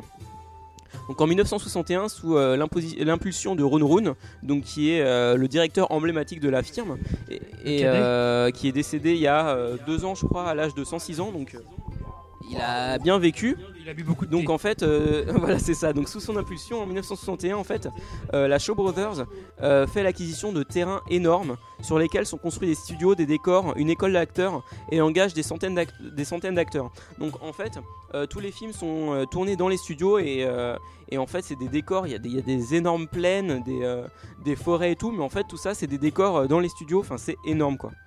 Et franchement, il y a un truc que j'aurais aimé faire c'est visiter ces studios pour être à l'intérieur des décors euh, chinois avec les petits ponts mignons. Enfin bon, ça, ça devait être cool quoi. Exact. Un peu comme moi avec le studio des Muppets.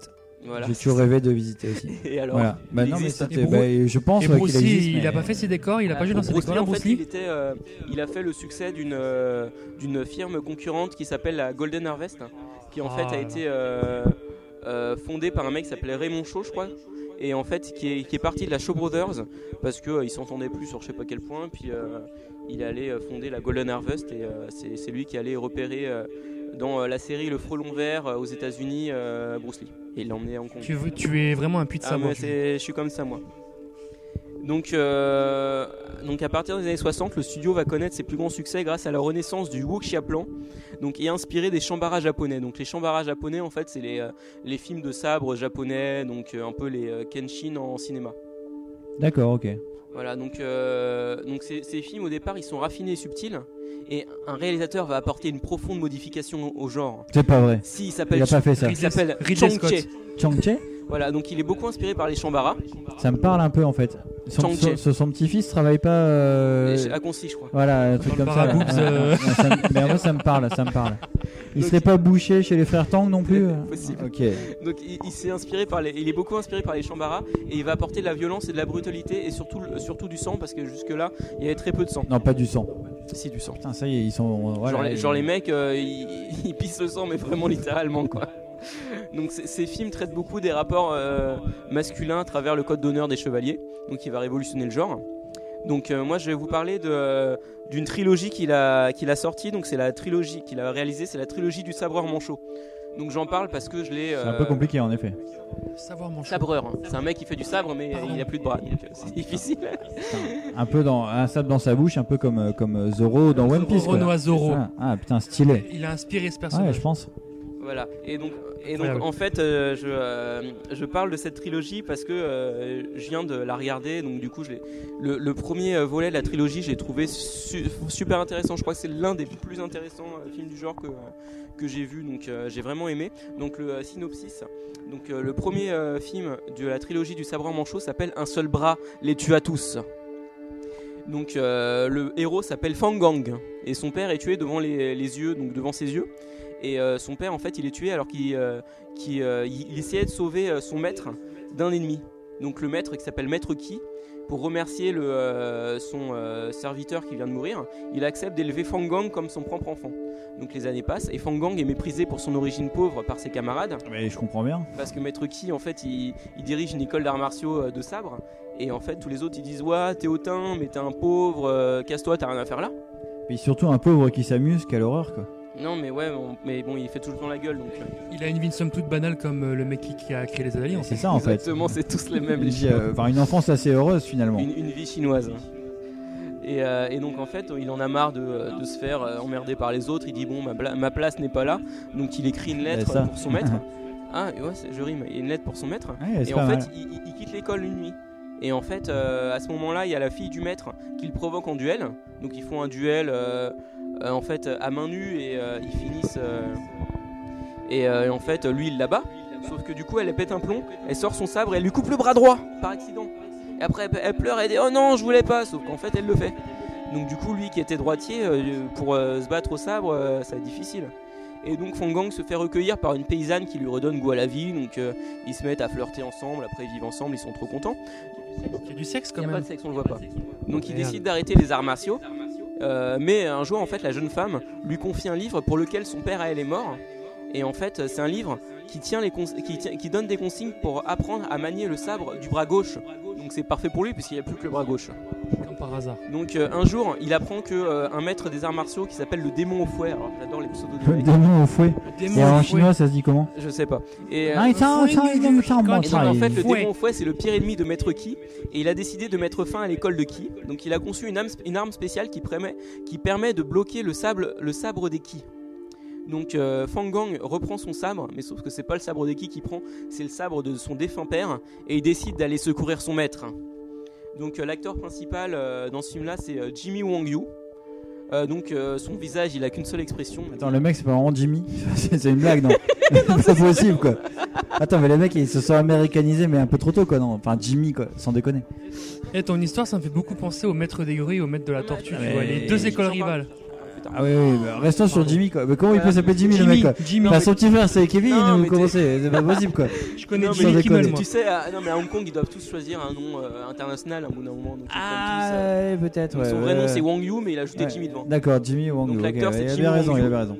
Et en fait, il a qu'une seule expression, et bon, ça va bien à son, euh, son rôle de chevalier torturé, un peu humilié. Donc, je vais parler du deuxième volet, qui s'appelle le bras de la vengeance. Donc, euh, Fangang est devenu fermier et vit avec sa femme. Alors qu'il a raccroché son sabre, deux manieurs de sabre viennent l'inviter à se mesurer à, à leurs 8 mètres au cours d'un grand tournoi. Ils refusent et devant leur insistance, ils les renvoient brutalement. Ils promettent alors de revenir en pleine nuit. Pendant ce temps, tous les chevaliers des plus grandes écoles sont eux aussi sommés de se rendre au tournoi. Ceux qui refusent se font massacrer. Fang Gong comprend alors que les huit maîtres ont décidé de décimer les plus grandes écoles martiales afin de régner sur le pays. Malgré la promesse qu'il a faite à sa femme, Fang Gong va reprendre son sabre. Encore avec Jimmy Wang. D'accord, c'est cet acteur un peu. euh, peu. C'était l'acteur charismatique de l'époque. ça. euh, Il avait vraiment un bras en moins ou on lui a enlevé son. Enfin, c'est quoi Non, là, c'est- c'est c'est la, c'est la suite du premier en fait. C'est la meuf. Ouais, c'est ça. La, la fille de son maître qui, qui en fait, il lui coupe le. Ah, l'acteur. Mais dans la réalité, il a L'acteur- vraiment un bras L'acteur, en non, moins mais après, je sais pas comment ils ont foutu. Tu sais, il a une manche qui, qui vole et puis. euh, C'est très, ouais, ces c'est très fort. C'est très très fort, hein, franchement. Alors le, le troisième s'appelle La Rage du Tigre. En fait, c'est un remake de la saga. Donc c'est un, che- un chevalier habillé tout en blanc qui est un expert dans le maniement de la double épée, lui. Double épée. Il tombe, Mais voilà, on est toujours pas à Zoro, mais on n'est pas loin. voilà, il, il tombe dans un piège tendu par un grand maître. Ah mais tiens, je- j'en ai pas, j'en- j'y pensais Mais pas. bien sûr. Donc euh, il est, il est, On y vient. Il, tombe dans un piège tendu par un grand maître des arts martiaux, le chevalier Long, qui désire éliminer tous ses rivaux potentiels pour régner sur la région. Le chevalier blanc perd et se voit le bras droit tranché. Il- On m'appelle le cheval, c'est pas ça Et, et il se retire alors du monde des arts martiaux. Donc euh, euh, deux années passent et euh, il travaille maintenant dans un restaurant. Donc il est humilié en permanence par les clients à cause de son handicap. Et un jour, des, des clients s'attaquent à une jeune femme. Donc cette jeune femme est la seule personne qui, qui lui porte de la considération. Donc il croise à ce moment-là un autre chevalier expert dans le maniement de la double épée, qui le reconnaît. Ils deviennent amis et tout se passe bien dans le meilleur des mondes. Mais un jour, le deuxième chevalier tombe dans un piège tendu par le chevalier Lung, qui lui coupe le bras droit puis il le tue. Le chevalier blanc décide alors de reprendre son sabre et d'aller venger son ami. Donc euh, Jimmy Wang Yu, qui est l'acteur principal des deux premiers volets de la trilogie, donc en fait quitte la Shaw Brothers en 1970 pour rejoindre la, la- Golden Harvest, donc qui est un studio concurrent. Donc ce, départ est euh, ressenti comme une trahison, d'où le reboot de la saga. Et en fait, donc Chang Chek est toujours le même ré- le réalisateur de la- de- de- du film. Donc il fait euh, tourner en fait le duo euh, vedette de la show de la show à l'époque. Donc c'est euh, David Chiang et Tilung. Et Tilung en fait il a Tilung jou- et en fait il a joué dans les films de euh, ensuite de John Woo avec Shogun Fat, donc les films de, de gangsters. Et en fait c'était l'un des acteurs préférés de notre ami Lou Yubu. Euh, C'est pas vrai. Et si, et il m'en parlait beaucoup. Vraiment C'est vrai Ouais, Ah, t'as eu des beaucoup. discussions comme ça sur. Ah, mais euh, il était, il était à Il était calé sur, euh, sur ce style-là. ouais. En fait, lui, il était- lui, c'était plus John Woo, mais il m'avait parlé de cet acteur. Voilà, et en fait, donc, euh, bon, euh, je vais pas vous spoiler, mais euh, quand même. Attends, John, John qui? John Woo. John qui? J'ai pas compris. sais, le, le fils du Docteur Who. D'accord. Et, euh, et en fait, donc, euh, je vais pas vous spoiler, mais euh, à la fin, euh, pour euh, battre le, euh, pour battre le, grand méchant, en fait, le euh, chevalier, euh, donc le chevalier blanc qui n'a plus qu'un bras, en fait, il utilise, en fait, il a trouvé une technique pour euh, battre le chevalier long. C'est une technique avec trois sabres, en fait. Donc, euh, il a qu'un bras, mais il utilise trois sabres. Ah, mais ça, c'est du. Attends, le- bah, ça, c'est c'est même encore mieux que Zoro pour le coup. Voilà, Alors, je sais pas comment il fait, il, il a un Si, sabre dans en- le cul non, et donc non, du coup, fait- il fait une espèce de Non. technique bizarre. Bon, je, je vais vous spoiler à fond, mais en fait, il jongle. Il lance le Ah, premier, hop, d'accord. bim, l'autre il arrête. Il lance le deuxième, oh, l'autre il arrête. Il a plus de bras pour arrêter, et bim, troisième, et euh, dans les pas d'histoire de, de, de sable dans le fion, Non, non, comme ça. euh, non, mais... Ah, parce que ça pourrait être quand même quelque chose. En fait, si dis que les mecs ont jamais pensé à faire ça, quoi. Un mec, genre, il a, il a, il a, il a Ça 4 doit ou être 5 possible. sabres, il en a un dans le fion, et il se bat comme ça devant. Et du coup, même quand il se retourne pour un peu courir, genre, ah, attention, qu'est-ce qui se passe, je veux me sauver un peu comme ça, il a quand même un sabre de secours dans le fion pour, pour tailler les mecs qui le Attends, quoi. je me demande si j'ai pas vu ça, Ça dans un hyper film. stylé, quoi. Ils ont, ils ont jamais pensé à demander à Chuck Norris s'il voulait pas faire un film de sabre et Ah, mais il était tout jeune à l'époque. Bah, il a fait des films avec euh, Bruce Lee à la ouais, Golden, je sais pas mais tu euh, l'imagines avec sa grosse moustache. C'est stylé, c'est le, c'est le mec, c'est le, c'est le mec du chacun de ses membres est une hein. épée, quoi. Enfin, Chuck Norris, Surtout un membre. Euh, Exactement. Voilà. Et en fait, donc pour finir dans un sujet qui nous euh, qu'on connaît mieux. Donc en fait, dans ces films, euh, j'ai trouvé en fait euh, beaucoup de rapports avec Dragon Ball.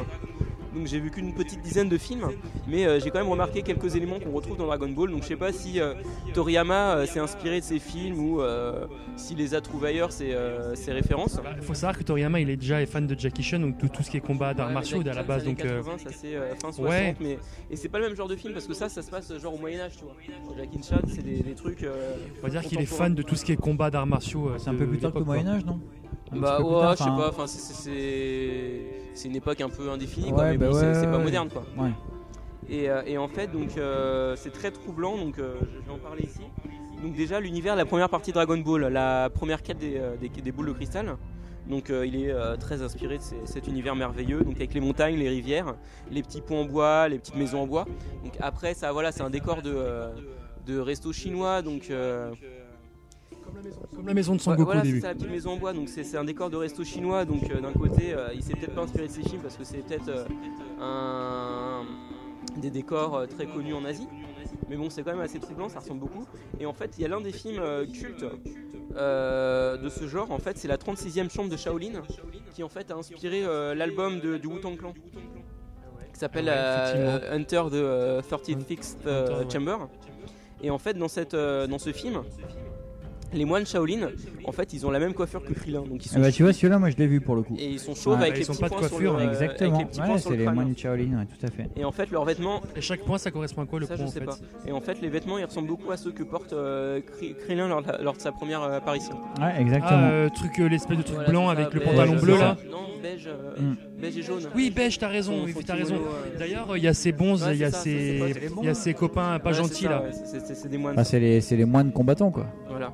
Mm. Et euh, en fait, euh, euh, et donc ensuite il y a un autre élément, c'est les différentes écoles. Donc chaque école d'arts martiaux a ses propres techniques et ses vêtements particuliers. Donc par exemple, Non mais sérieusement, est-ce qu'il y a l'école de la tortue? J'ai pas vu l'école de la tortue, Ah. mais j'ai vu euh, des, en fait dans, dans le film Un seul bras les tue à tous. En fait, à un moment il y a donc euh, tu sais il y, a- il y a plusieurs euh, écoles qui se réunissent en fait parce qu'un mec veut tous les éliminer.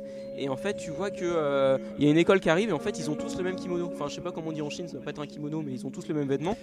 Et ça m'a beaucoup fait penser. Oui, en fait, en fait, il y a des, bah, je sais pas, mais en tout cas même, en- même au Japon en fait, euh, un- on dit pas kimono. En fait, kimono c'est un vêtement. Et en fait, ok. euh, par exemple, si tu fais du judo, c'est un, un, un judogi, et Ok. si tu fais euh, du, du karaté, c'est un autre truc. Un... Bref, Vous mais en fait, kimono, enfin, c'est un, Ils ont toutes la même c'est une erreur de langage en fait. Kimono, Ouais. ça veut juste dire vêtement en japonais. Ok, donc ils ont tous la même débile. tunique.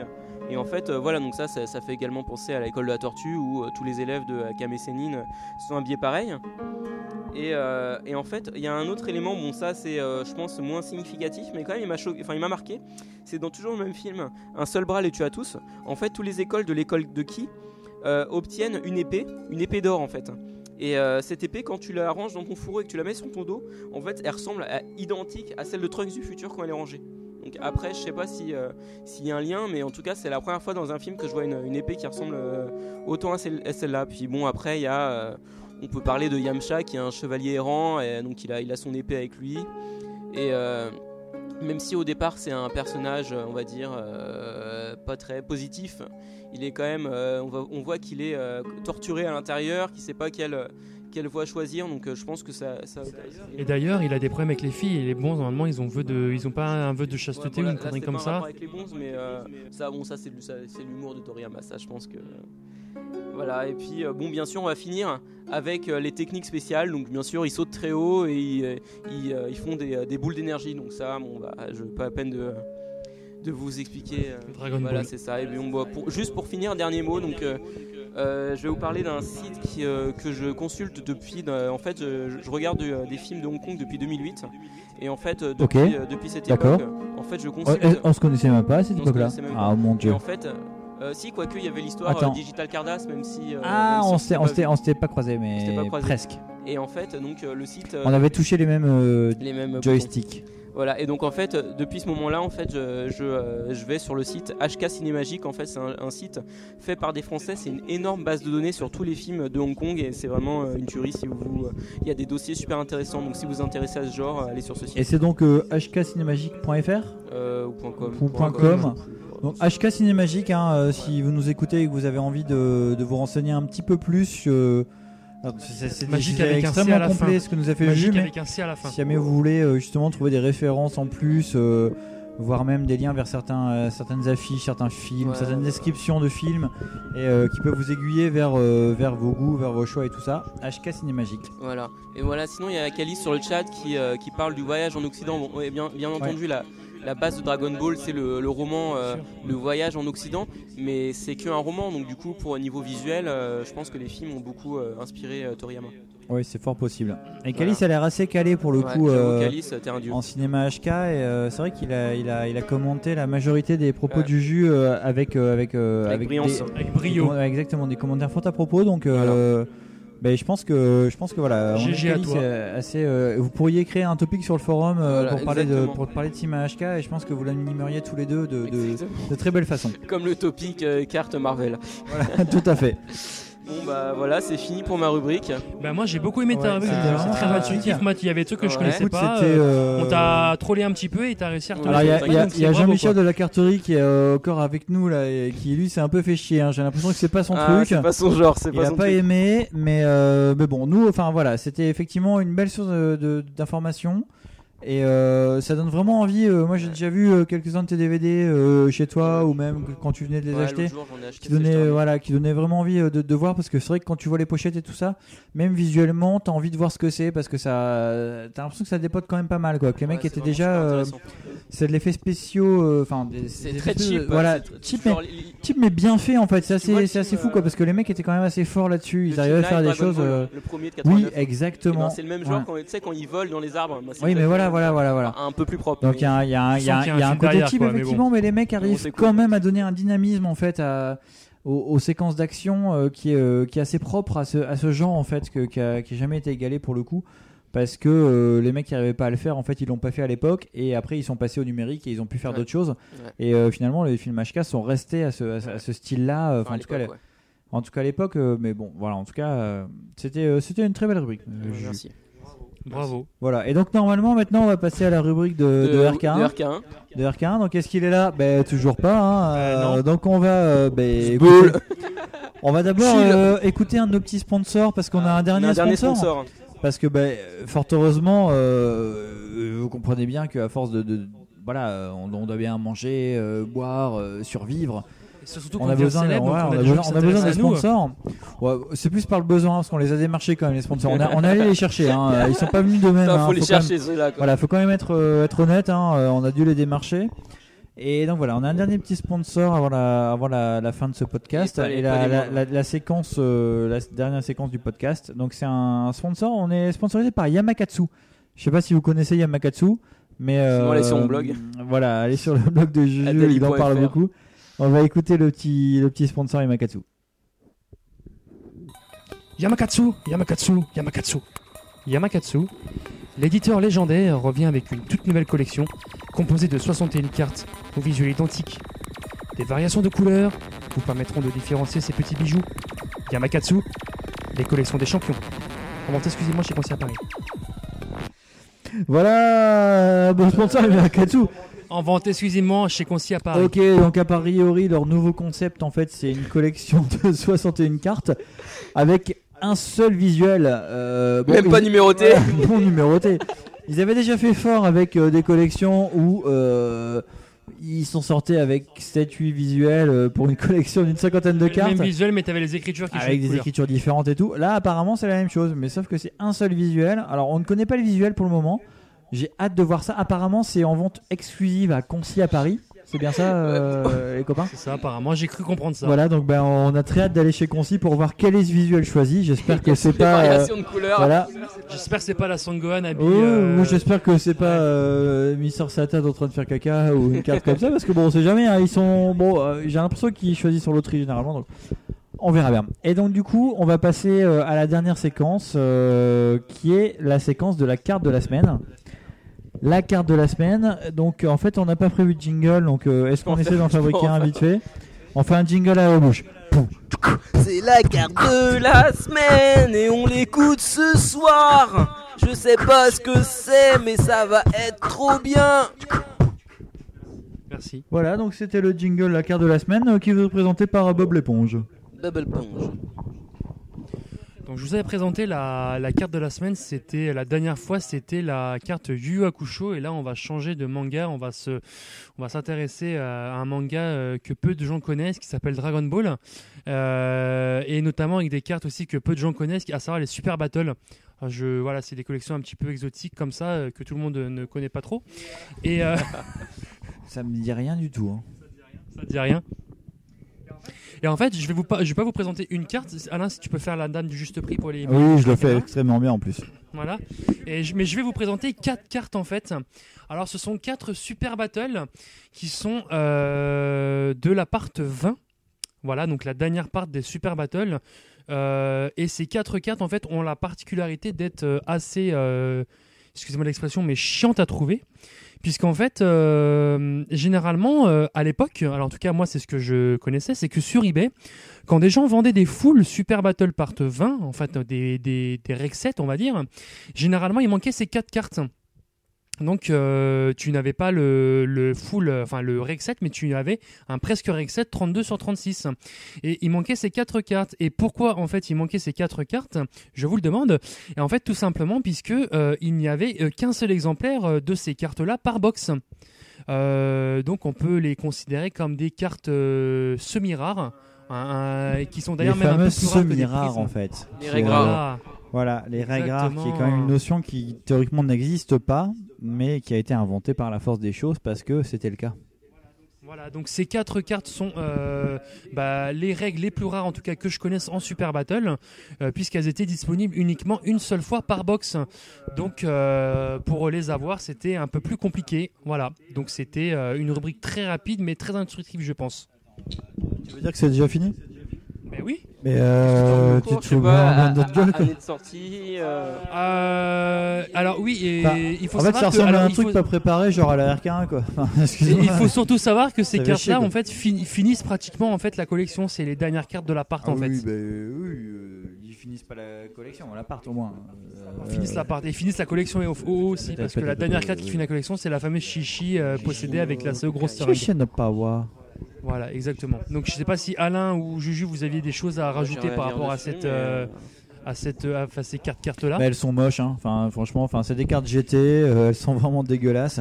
Tellement. Donc il y en a une, c'est euh, Trunks euh, avec un Lankoso. Tolankoso, Solongoku et euh, Pano.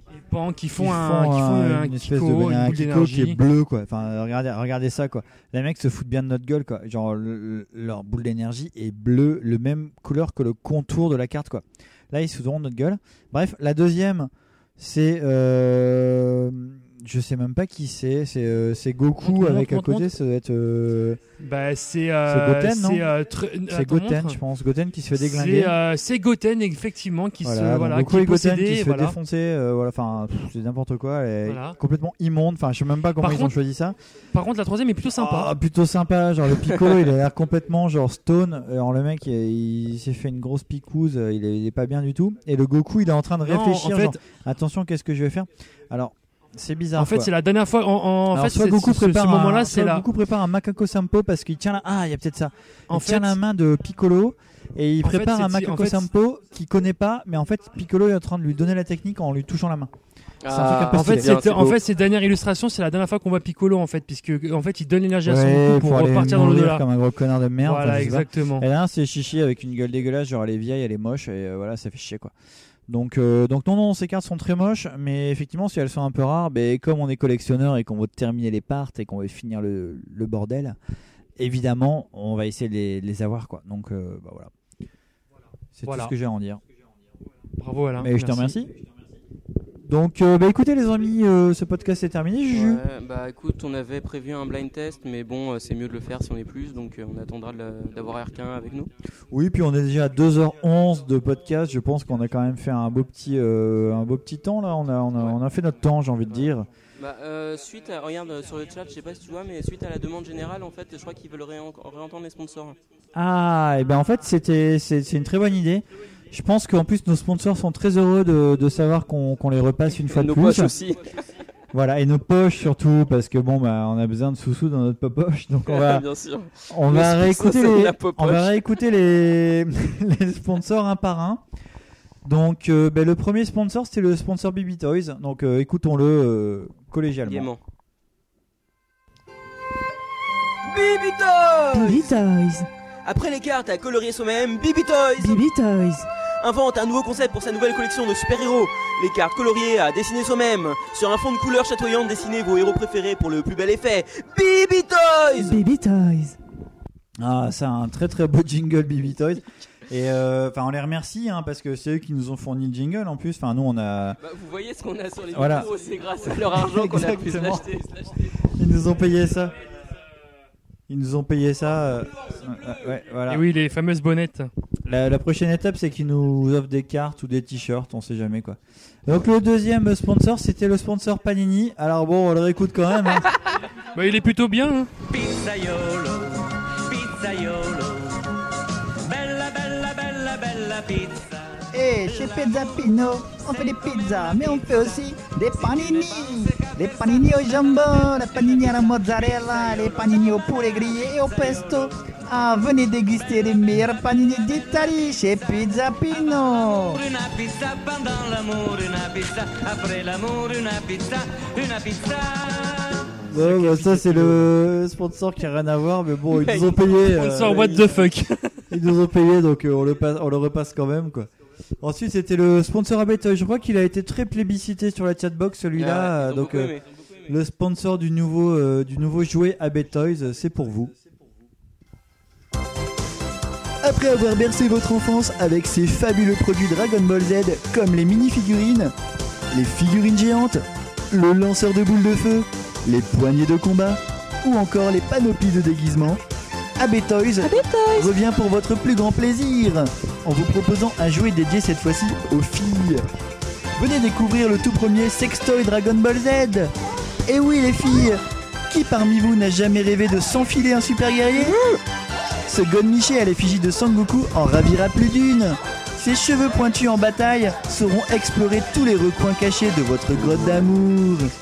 L'explosion de Ki, à l'aide d'un bouton situé sous la semelle de Sangoku, fera vibrer l'engin pour votre plus grand plaisir. Enfin, la possibilité de passer en mode attaque du dragon, du nom de l'attaque ultime de Sangoku pour finir ses ennemis, vous procurera une explosion de bonheur. Ce jouet sera en démonstration au Toys R Us La Défense le mercredi 15 octobre. Animé par Ariane Carletti en personne. Venez nombreux. Toys, des jouets venus d'ailleurs.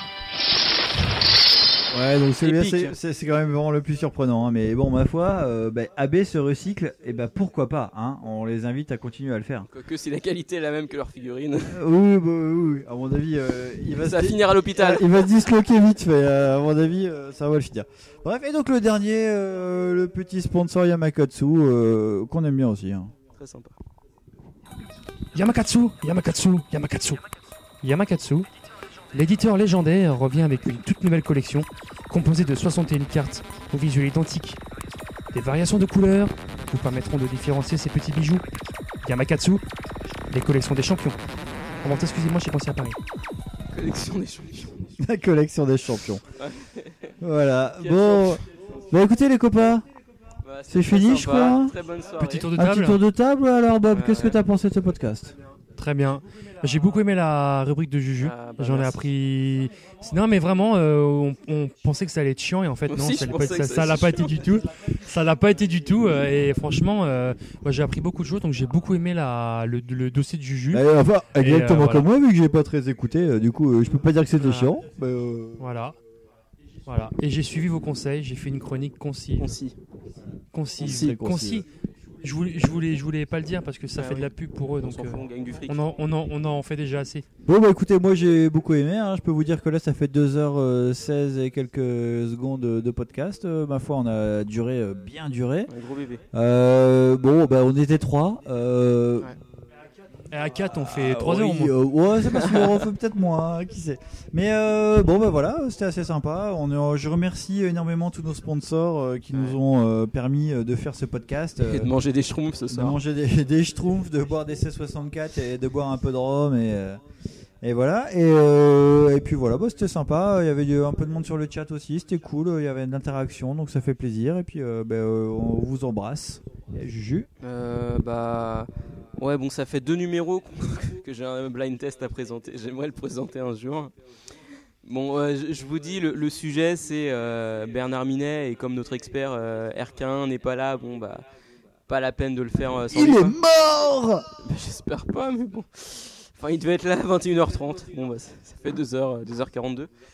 Euh, enfin voilà. On t'attend encore, on t'attend encore, Will. hein. T'as quelques secondes encore pour venir. Voilà, euh, sinon, bah, moi j'ai une petite question.